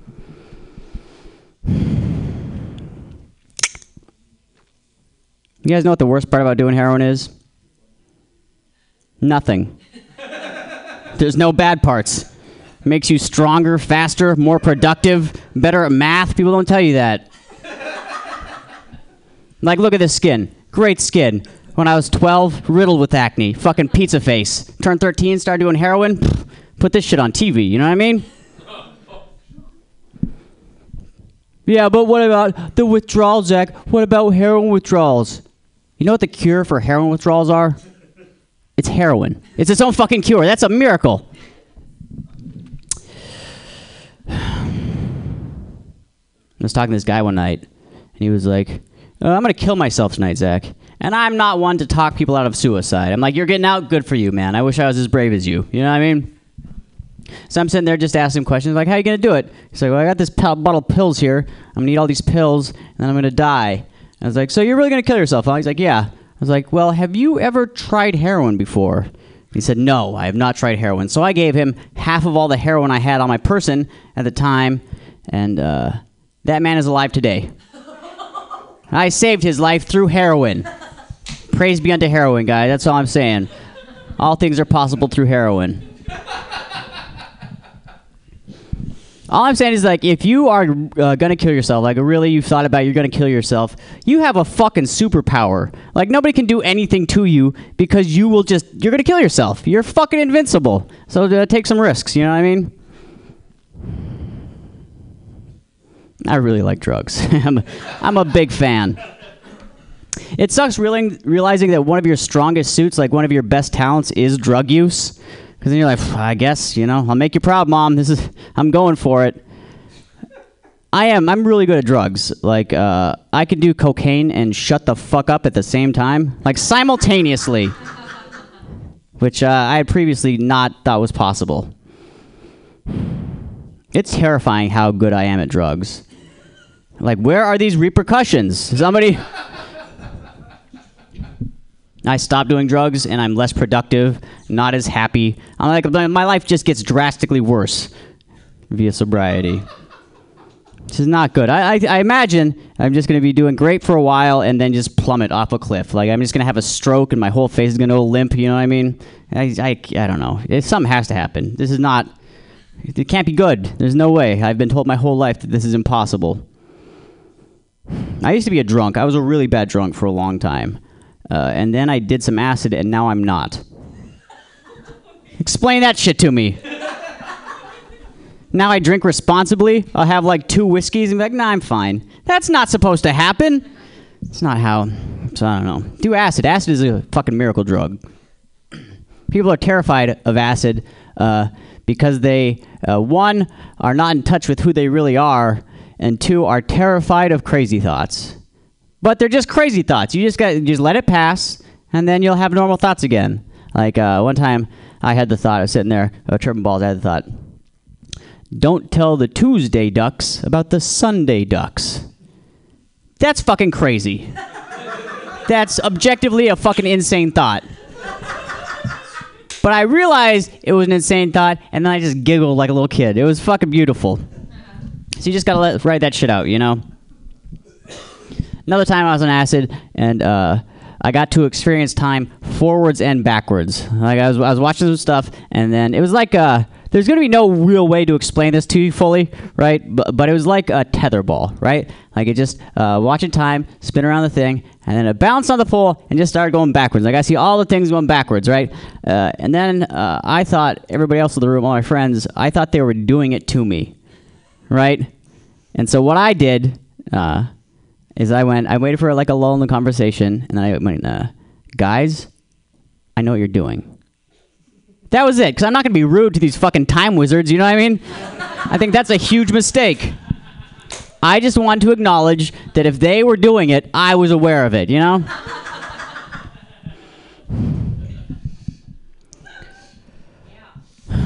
Yeah. Uh, so I'm not suicidal, uh, but I am going to kill myself. I just wanted to, not right now. You know, I'm not going to ruin your night. You paid $10 for this. I'm not going to. but at some point, I will kill myself. Because, you know what? I, I think it's ridiculous. Uh, people be like, oh, you got cancer. You got three months to live. And they'll be like, well, just dose me with radiation so this gets as horrible as possible. You know, that's ridiculous. Just fucking, you know, doctors don't die in the hospital. They just die at home. They don't fucking try to pro- prolong shit because they see how fucking terrible it is. I'm not doing that. When shit starts going south, I'm fucking putting a gun in my mouth. Well, I'm not going to do that because that's hack. You know what I mean? But I am killing myself. Like, how you guys going to kill yourselves? Pills. Pills? Nice. That's a good one. That's a pain free death, you know? Or the rest of you guys going to live your whole lives like fucking cowards every goddamn second? Well, I think a great way to kill yourself, if you're considering it, uh, would be to uh, hang yourself underwater. You know, because at least one of those things is unnecessary. If you're tying rocks to your ankles, throw a noose on the pier as well. Just confuse the shit out of them. Solve that one, monk. I think another great way to kill yourself uh, would, be, would be to cut your wrists on a roller coaster. You know? Nice and deep, down the street, not across the road. A real fucking sprayer, you know? Just for that picture at the end, you know? Be fantastic. You're making memories that day. Happy 15th, Tommy! Look, we can't afford to get you a car next year, but it's going to be a better birthday. I can assure you of that right now. I think another great way to kill yourself, I don't think about this ever. I think another great way to kill yourself uh, would be to jump onto the Golden Gate Bridge. I think that's a vastly overlooked option. Everybody jumps off, neglecting that from peak to roadway, ample distance to kill yourself. And you will die every time. No one's writing the book about surviving jumping onto asphalt, you know? You can't find a fucking consolidation of those stories anywhere. I was doing a bunch of suicide jokes one night, like a lot. Uh, and this lady from the back of the room, like real frantic, about like 10 minutes in, she's like, uh, change the subject! And I was like, uh, no. Fucking nuh-uh. What are these suicide jokes making you uncomfortable? When do you think I write them? You think I'm on a blimp eating caviar? Just like, hmm, I thought a new way to kill myself. This is, it's a fucking coping mechanism. And she's probably uncomfortable, you know, realistically, because she knows somebody that uh, killed themselves. That's probably it, right? Uh, but maybe if she was more comfortable sitting in a room where someone's joking about suicide, or moreover, talking about suicide, maybe they would have talked to her instead of fucking killing themselves. You know? I didn't say that to her. I thought that would have been across the line. but it is a valid point. Like if you if you are less comfortable uh, and less lectury about suicide, people will fucking talk to you about it, and then you give them half your heroin and they live. You know what I mean? Just saying, people are fucking. People say a lot of dumb shit about suicide. Be like, oh, suicide. That's a permanent solution to a temporary problem. And if you take the fucking suicide connotations off that, you take that out of context, that sounds like the fucking way to solve problems. Are you kidding me? Forever? Yes, that's how I want to solve all my problems, every single one of them. Like you, if you had a leak in your roof, right? Your roof's leaking, and somebody's like, "Oh, I see your roof's leaking. Uh, what if I told you I could make that never happen again, ever for eternity?" You'd be like, "Yes, absolutely. This asshole's offering me a 40-year warranty. Give me that Buzz Lightyear Infinity and Beyond plan, please." It's a Toy Story suicide joke. I think another dumb thing people say about suicide is, uh, like, you know, if you're feeling blue, you just gotta fake it till you make it. You know, you just gotta fake it till you make it. Uh, and when they say that, uh, they're implying that at some point you will make it, which is not necessarily true. They don't tell you that if you attempt to fake it till you make it, you might just live your whole life a fucking liar. Every day you just get up. Oh, how you feel? I feel great. Yeah, yeah. I'm glad the kids are off at college. Boy, I'm glad that storm passed. You know, I think about I'm doing some new stuff with my lawn. I think I'm gonna. Fuck that. Fuck all of that. I say be be honest until you shoot yourself like a goddamn American. Is this too many suicide jokes? Because I'm not gonna. No, okay.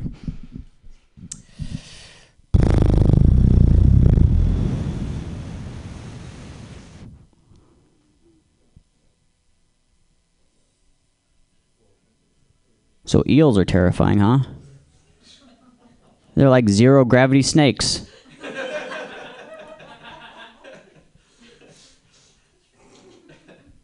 hey, what kind of yogurt did they put on those pretzels anyway?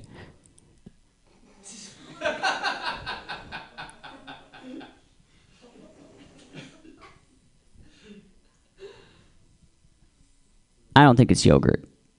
I think it's frosting. You guys like animal impressions? Good. I'm gonna do some animal impressions. Uh, if you think you know the animal, uh, guess. It's more fun if you guess. Uh, you paid ten dollars. Don't be a coward your whole life. All right. Here we go.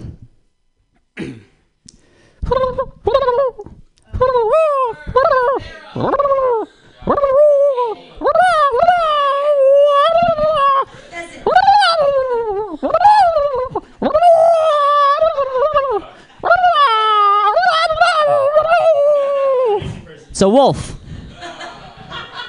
That's a wolf. All right, I'll do another one.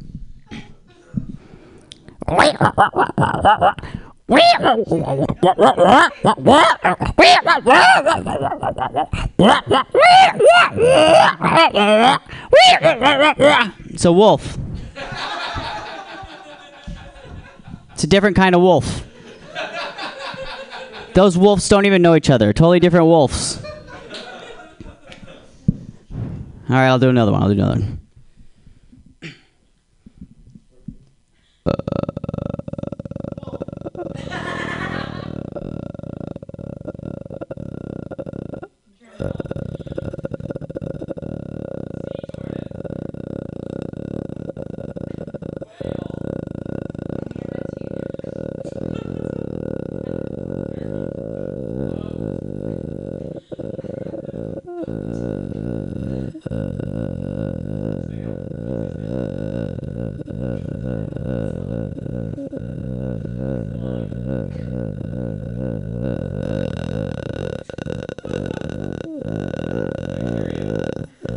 Coyote. Cousin of the wolf. I'm an expert on wolves, guys. I know a lot about wolves.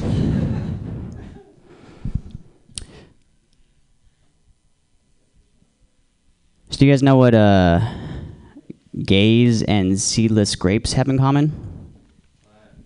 It was a choice. They chose to be that way, and now you got to live with your life decisions.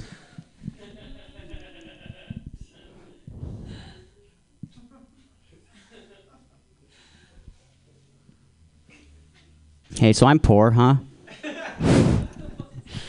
I'm very poor. Uh, I uh, I often shower with dish soap. Anybody do that? Shower with the you just get one soap for your whole house. That's what I do. then I'll be out of the bar later, and some chick's like, "You smell nice," and I'm stupid enough to say it's because I showered with dish soap. yeah, baby, citrus Palmolive, huh? Want to come back to my dumpster alcove? I I get a lot of uh, bus tickets. I get a lot of tickets for not paying for the bus because I don't ever. You know, like, hey, uh, you know, you gotta pay for this. What's your name? And I'll be like, my name. Well, my name is Jackson Carlson. Like, Jackson Carlson, huh? Real suspicious, like. And I'll be like, uh, yeah, that's with a K. And they're like, oh, okay. Because they're fucking morons. One detail, and they're like, ah, he, he must be telling the truth. He knows how to spell it. This.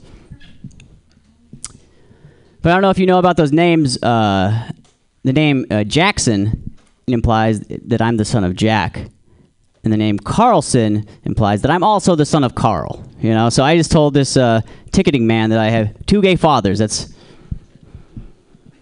And I think the hardest part about having two gay fathers uh, would be shopping for Father's Day, because I already have a problem with that now. You know, I just get my dad number one dad mugs. That's what I do.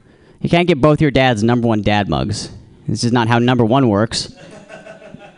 You can't even get one of your dad's number one dad mug, because then your other dad gets mad. He's like? "I'm I take that kid to the park every Friday. We fly kites. I get him ice cream. I am the superior father." And then your house is like all catty for like a month, because that's how gay dudes handle jealousy. You know what I mean?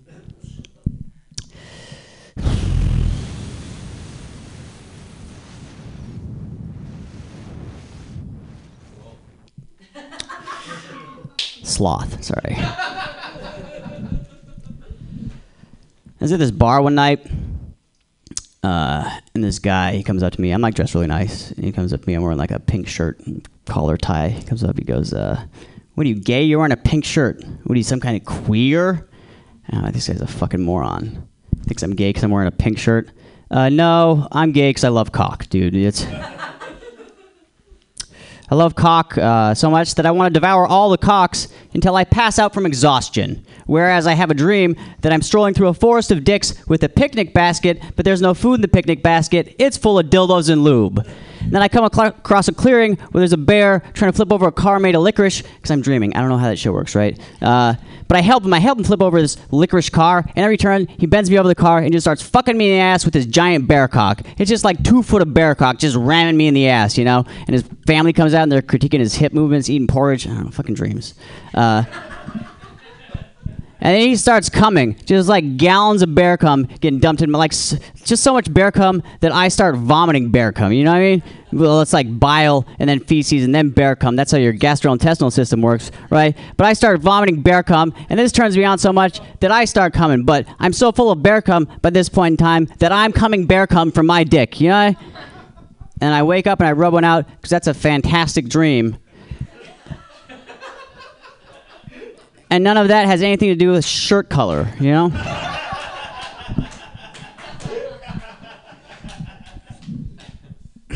now for a contradictory joke. Uh, I was uh, I was at this bus stop in Vegas, middle of the night. It was after some shows, and the bus system in Vegas is goddamn atrocious. Uh, you could walk across the city one hour longer than it takes the bus. You know, so I'm sitting there waiting for my bus, and this guy uh, from his car in the parking lot behind me, he's like, "Hey man, could I get a cigarette?" And I'm a nice guy. I run up, I give him a cigarette, and I'm like, "Hey, dude with a car, uh, which way you going?" He's like, "That way." I'm like, "Fucking, that's where I'm going." Uh, dude, can I get a ride home? He's like, "Yeah, sure, if I can suck your dick." And this confused me. I'm like, "What?" So I'm driving, or like? Because in zero of my fucked up sex fantasies has the driver of the car ever blown anybody. That just doesn't. Seems unsafe. Never even occurred to me. And part of me is like, Zach, you have dignity. Just go wait for your bus. The larger part of me is like, that's like two extra hours of sleep you can get, dude. Just come on, let this guy blow you. Uh, even larger part of me is like, this is fucking hilarious. You have to let this guy blow you, right? So we're driving down the road, and like halfway to the destination, he pulls off in this alley. And I could have got out then, but I'm still taking like the same bus, you know. So I'm fucked either way. Well, I'm fucked one way, blown the other, and one of those nets me two extra hours of sleep. So I stay in the car, and then it becomes very real to me. I'm about to get a blowjob from a fat, bald Mexican dude. Looks like he has a stack of hot dogs glued to the back of his neck. You know what I mean? And I thought I could do better, but apparently not. And then I realize I've never pulled out a flaccid dick for a blowjob before. That just seems rude. Uh, so I'm doing mental exercise, you know, just imagine some tits and ass, and oh, uh, it's working. I got like a half chub going. But as soon as he pulls it out, like as soon as it touches his hand, it's like a vampire to sunlight. You know, my dick's shriveling up like you poured salt on a slug. It, my, my dick's collapsing in on itself like a dying star, you know? Uh, and that's how I know I'm not gay. Like most people just figure, I field tested this. I've done the research. All right, guys, I'm leaving. Have a good night. Zach Wiseman, everyone! Yay! I know I'll never be a heroin addict because one time I put a fentanyl patch on for like 36 hours and then I hung out with my cat and vomited a lot. So I was like, I'll never be an opiate addict. Look what we learned! Yay! So we we all learn lessons, and that's great. It's only 25 milligrams. Don't anybody worry about me. Your next comedian is all the way from New York City. It's very exciting for me. Um, I'm excited to see him, and uh, I mean, he's the big guns. Everybody, put your hands together for Lev Fair. Hello, everybody. That was a very honest moment when she just forgot my name for a second. That was great. This I'm very happy to have him here. What the fuck was his name? Uh, it was nice. How are you guys? It's good to be here. This I've never been in a room like this in my life, ever. This is interesting. It's good. I love uh, like typically on a stage there's like a, a table to put you know like cups and shit like uh, for the comic to put a water. There's just a jar of money. I don't know why. I don't know how long it's been here. I'm not sure anybody's put anything in here in the last 12 years in this jar. But what's amazing is like all, these comics are coming up here who have all made about $7 this year from comedy and are just like eyeing this with every joke, just thinking like if I could just figure out how to make this this year. And while they're doing that, an inch behind them is just Jesus. Just watching, just watching, just going, take the money, you need this. That's that's all. It's an interesting room. It is. I feel like everybody's high in here, right? Who's high in here by round of needles? Who just just clap your syringes together. No, uh, let me know. I brought uh, about thirty percent of the crowd tonight. This is my brother right here. He's um, I'm, I know I'm shitting on you. I'm very actually very happy to be here. You guys are very lovely. This is my brother though. He's um, I I think I could explain everything you need to know about him very easily. He lives here. He's about to move to New York. That's where I live, and uh, he tells me he's like, dude, you have to help me pick a neighborhood in New York City. I don't know anything about New York. Help me pick a neighborhood. So I sent him a map of every neighborhood of New York, and I said, okay, here all of it is. You know, what do you have questions about? and he just goes, "Okay, okay, uh, which neighborhood is the bitches at?" Very sincerely asked me that, and if I wouldn't have paused for about a minute, he would have had no idea that was a wrong question to ask. But I was like, "They're in the West Village. They're there. Just go there, so I can sleep on your couch." Because uh, tired of sleeping on Grandma's futon. I'll tell you that. It's um, no, I. Uh, Here's the thing. I'm 21 and I live with my grandma. And my buddy was like, dude, you got to stop telling people you live with your grandma, okay? You got to start telling people that your grandma lives with you. it's way sexier, bro.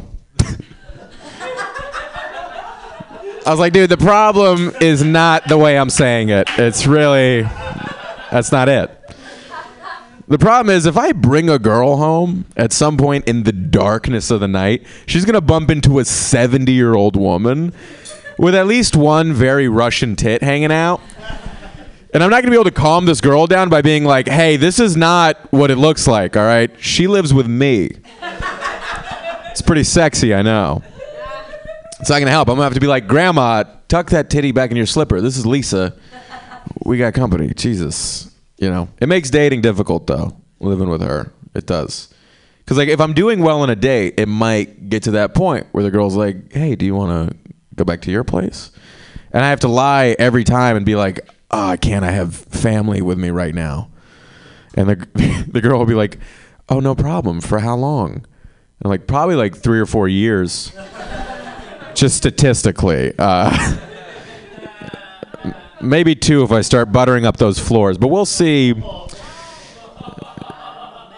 I just heard one guy in the back laugh at that, and everybody else go, "It's poor." Which she's fine. She's been dead for three years. She's just in the. Um, no, she's fine. She's a nice lady. I don't know why people like. That's the thing. People always like react to that. I'm like, oh, you shouldn't joke about. I. That's like more than I care about her existence. Is how audiences are like, don't come on. She's fine.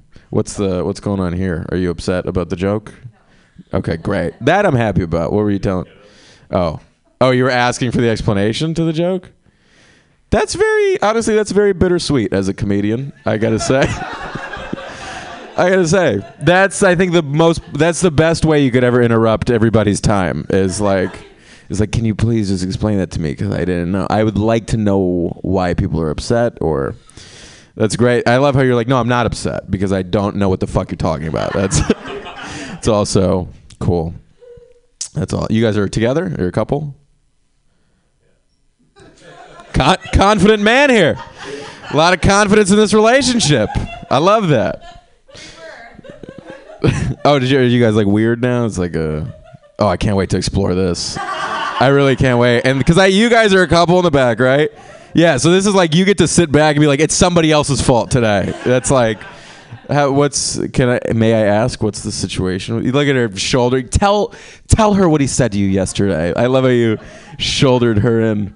What are you guys? Okay, fuck it. I'm not gonna pry. I feel like I feel like if I go too deep, this ends in one of you walking out, and it's it's probably gonna be her because she's like, I don't know what the fuck this guy's talking about. Still, um, we're all cool. I was explaining the joke to her and the plot thickens, huh? This whole time we thought she didn't get the joke. It turns out she bit the bullet for her friend. That's great.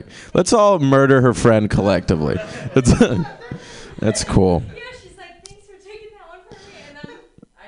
Yeah.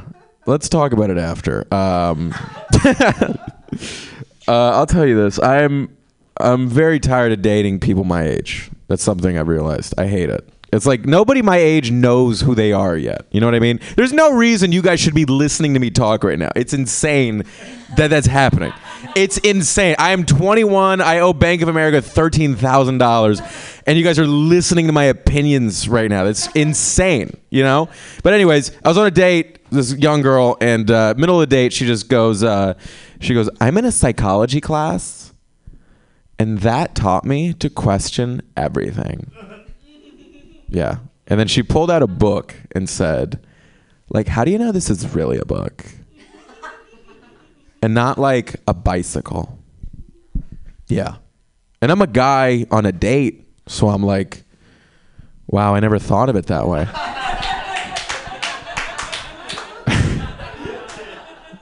I was like, you must read a lot. Wow. No, I'm kidding. I was like, I'm getting the fuck out of here. I parked my book over there. It's time to ride.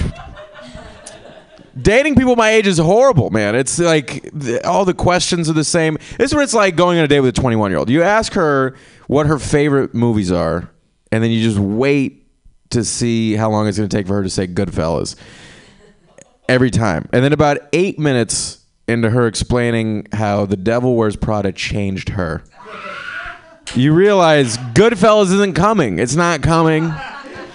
It's not.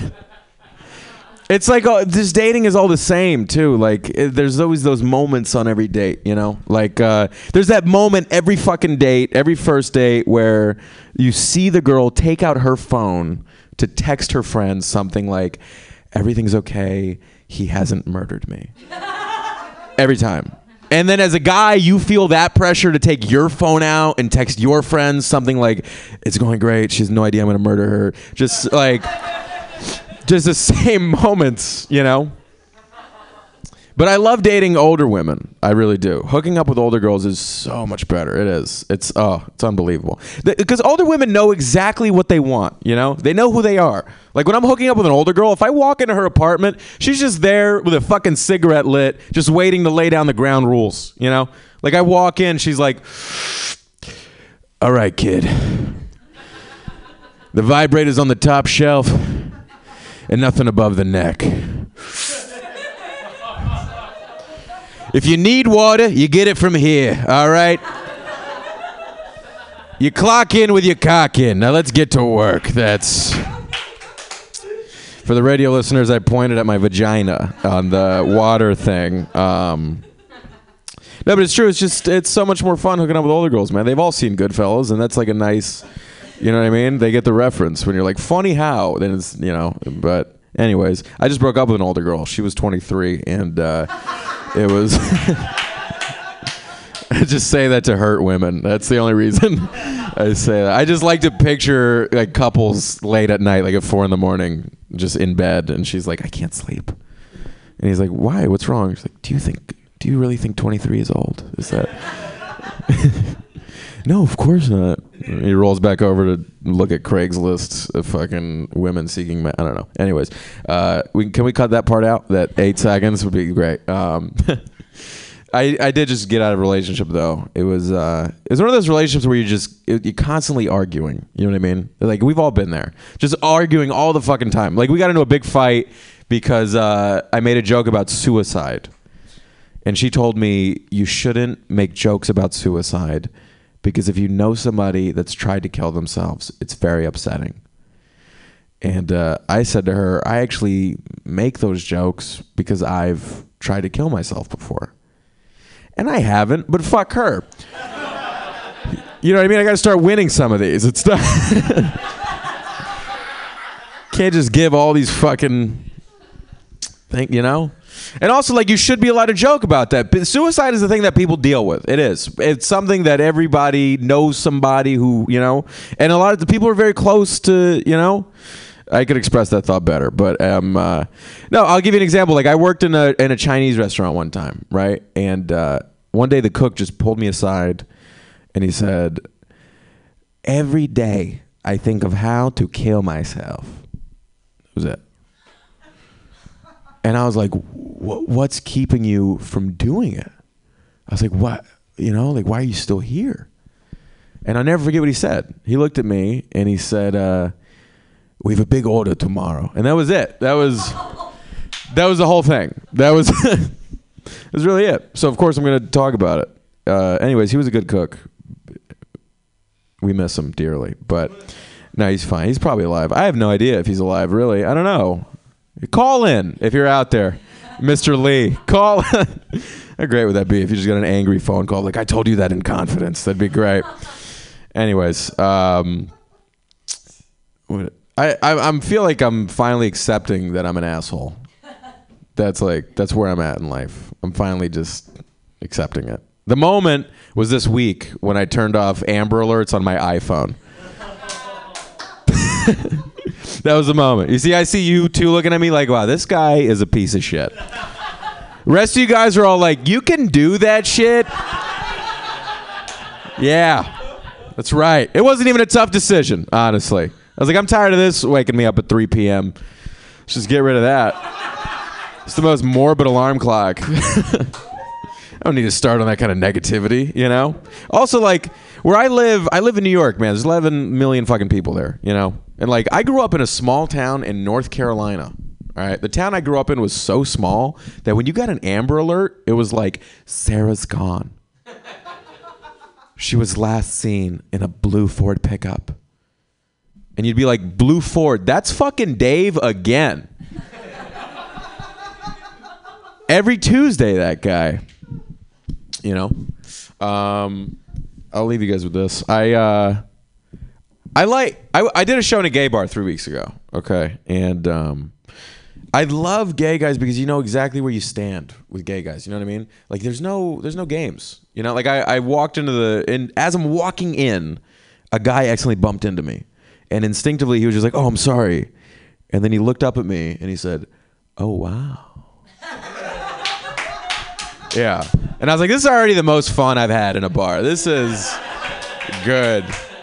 You never know where you stand with women ever. If a girl likes you at a bar, you know how she shows it? She looks down at her drink and ignores you for three hours. That's how they do it. Like a, a woman doesn't even compliment me until after we've hooked up. Swear to God, like we'll be laying in bed and then she'll be like, you know, I think you're very handsome. And I'm like, thank God you said something. Jesus. I was fucking you the whole time wondering if you were into this or not. And also, like, we trust gay guys just on everything, you know, just automatically. We really do. Like, uh, I walked into a restaurant the other day, and I, me and my buddy walked in. We weren't sure about the place. I was like, I don't know if we should stay here. And uh, so I pulled out my phone to look up reviews of the place. And as I took my phone out, I looked up and I saw two guys kiss each other in the restaurant. And I don't know why, but immediately my first thought was, oh, this place is nice. This is good. That's how I'm judging restaurants now. Like I'm not doing reviews. I'm walking. I'm like, hey, did you ever seen two guys kissing here? Is that like? Well, we saw one guy blow another guy in the bathroom one time. It's like try to squeeze me in December if you can. Give me a reservation. I understand it's probably Michelin star, whatever. Um, anyways, you guys were very fun. Thank you so much. I appreciate it. Keep it going for Lev, all the way from New York City. Hooray! Yay! That's so great. Uh, you guys are on dates. Do you ever uh, you ever go on dates to that street food thing down there on the corner? Those uh, you know the things. It's like all the food trucks. There's ubiquitous food trucks in San Francisco now. Like you're like ten dollar Filipino burritos. It's called like street foods, off the grid. All those guys. Yeah, I mean, I there's so many of them in the city now. I saw a brightly painted vehicle the other day, and I was like, "What the fuck?" It was a bookmobile. So I went in and I got a steaming hot cup of Kafka. And when it arrived, it was a banana. And I was a giant bug. And I looked out the window and I saw melting clocks and burning giraffes. And I was like, da da, da da. But it was surrealism. It was a completely different movement. Sorry, that's. I just want to do my smart joke for you guys. That's like my one smart joke. Thank you. That's good. I have an MFA in poetry, and I have. I have. I'll, I'll do. I'll do one more joke that is not worth the money I paid for graduate school. So I. So I am. I am poet. I make really poor decisions. I got an MFA in poetry. I'll never make money ever. And I was like, how can I possibly make money? And I thought, well, I could write lyrics for songs. Those people make money. That's a that's a thing that people do. And then I thought, well, I'll, I'll write lyrics for death metal because there's only like nine words in those songs, anyways. So I was going to try some out for you guys uh, tonight, real quickly.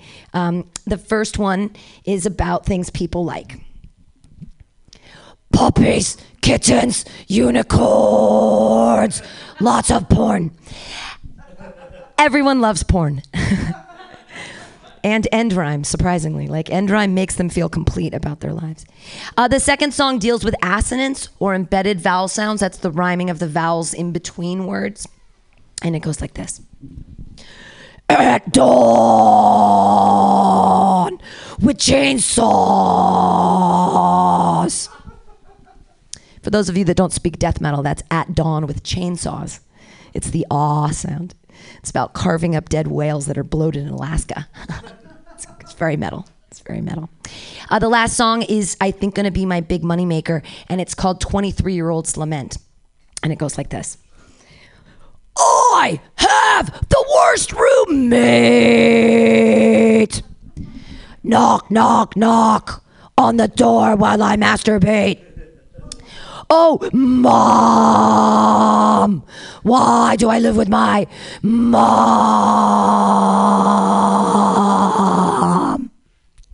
It's a death growl. That's a death metal convention. Just so that you guys know. Uh, thank you guys so much for being here tonight at Pamtastis Komedy Klubhouse. Thank you guys for coming in late. Yay, thank you guys for being here. All the ladies in the house, and the hizzy, and you, and all the people, and all the people you saw tonight. Lev coming all the way from New York City. Uh, Mike Spiegelman from running the doors. Zunzu in there. Uh, fucking Zach Wiseman doing the suicide jokes that you know and love. Roman Leo is still behind you. Uh, Joey Avery, who you guys missed, and that's cool, and Boris Shakurko. And we were all here tonight. Thank you guys so much for being here and supporting Mutiny Radio. We're here every Friday night. Uh, come back again. Yay, bye! Yay!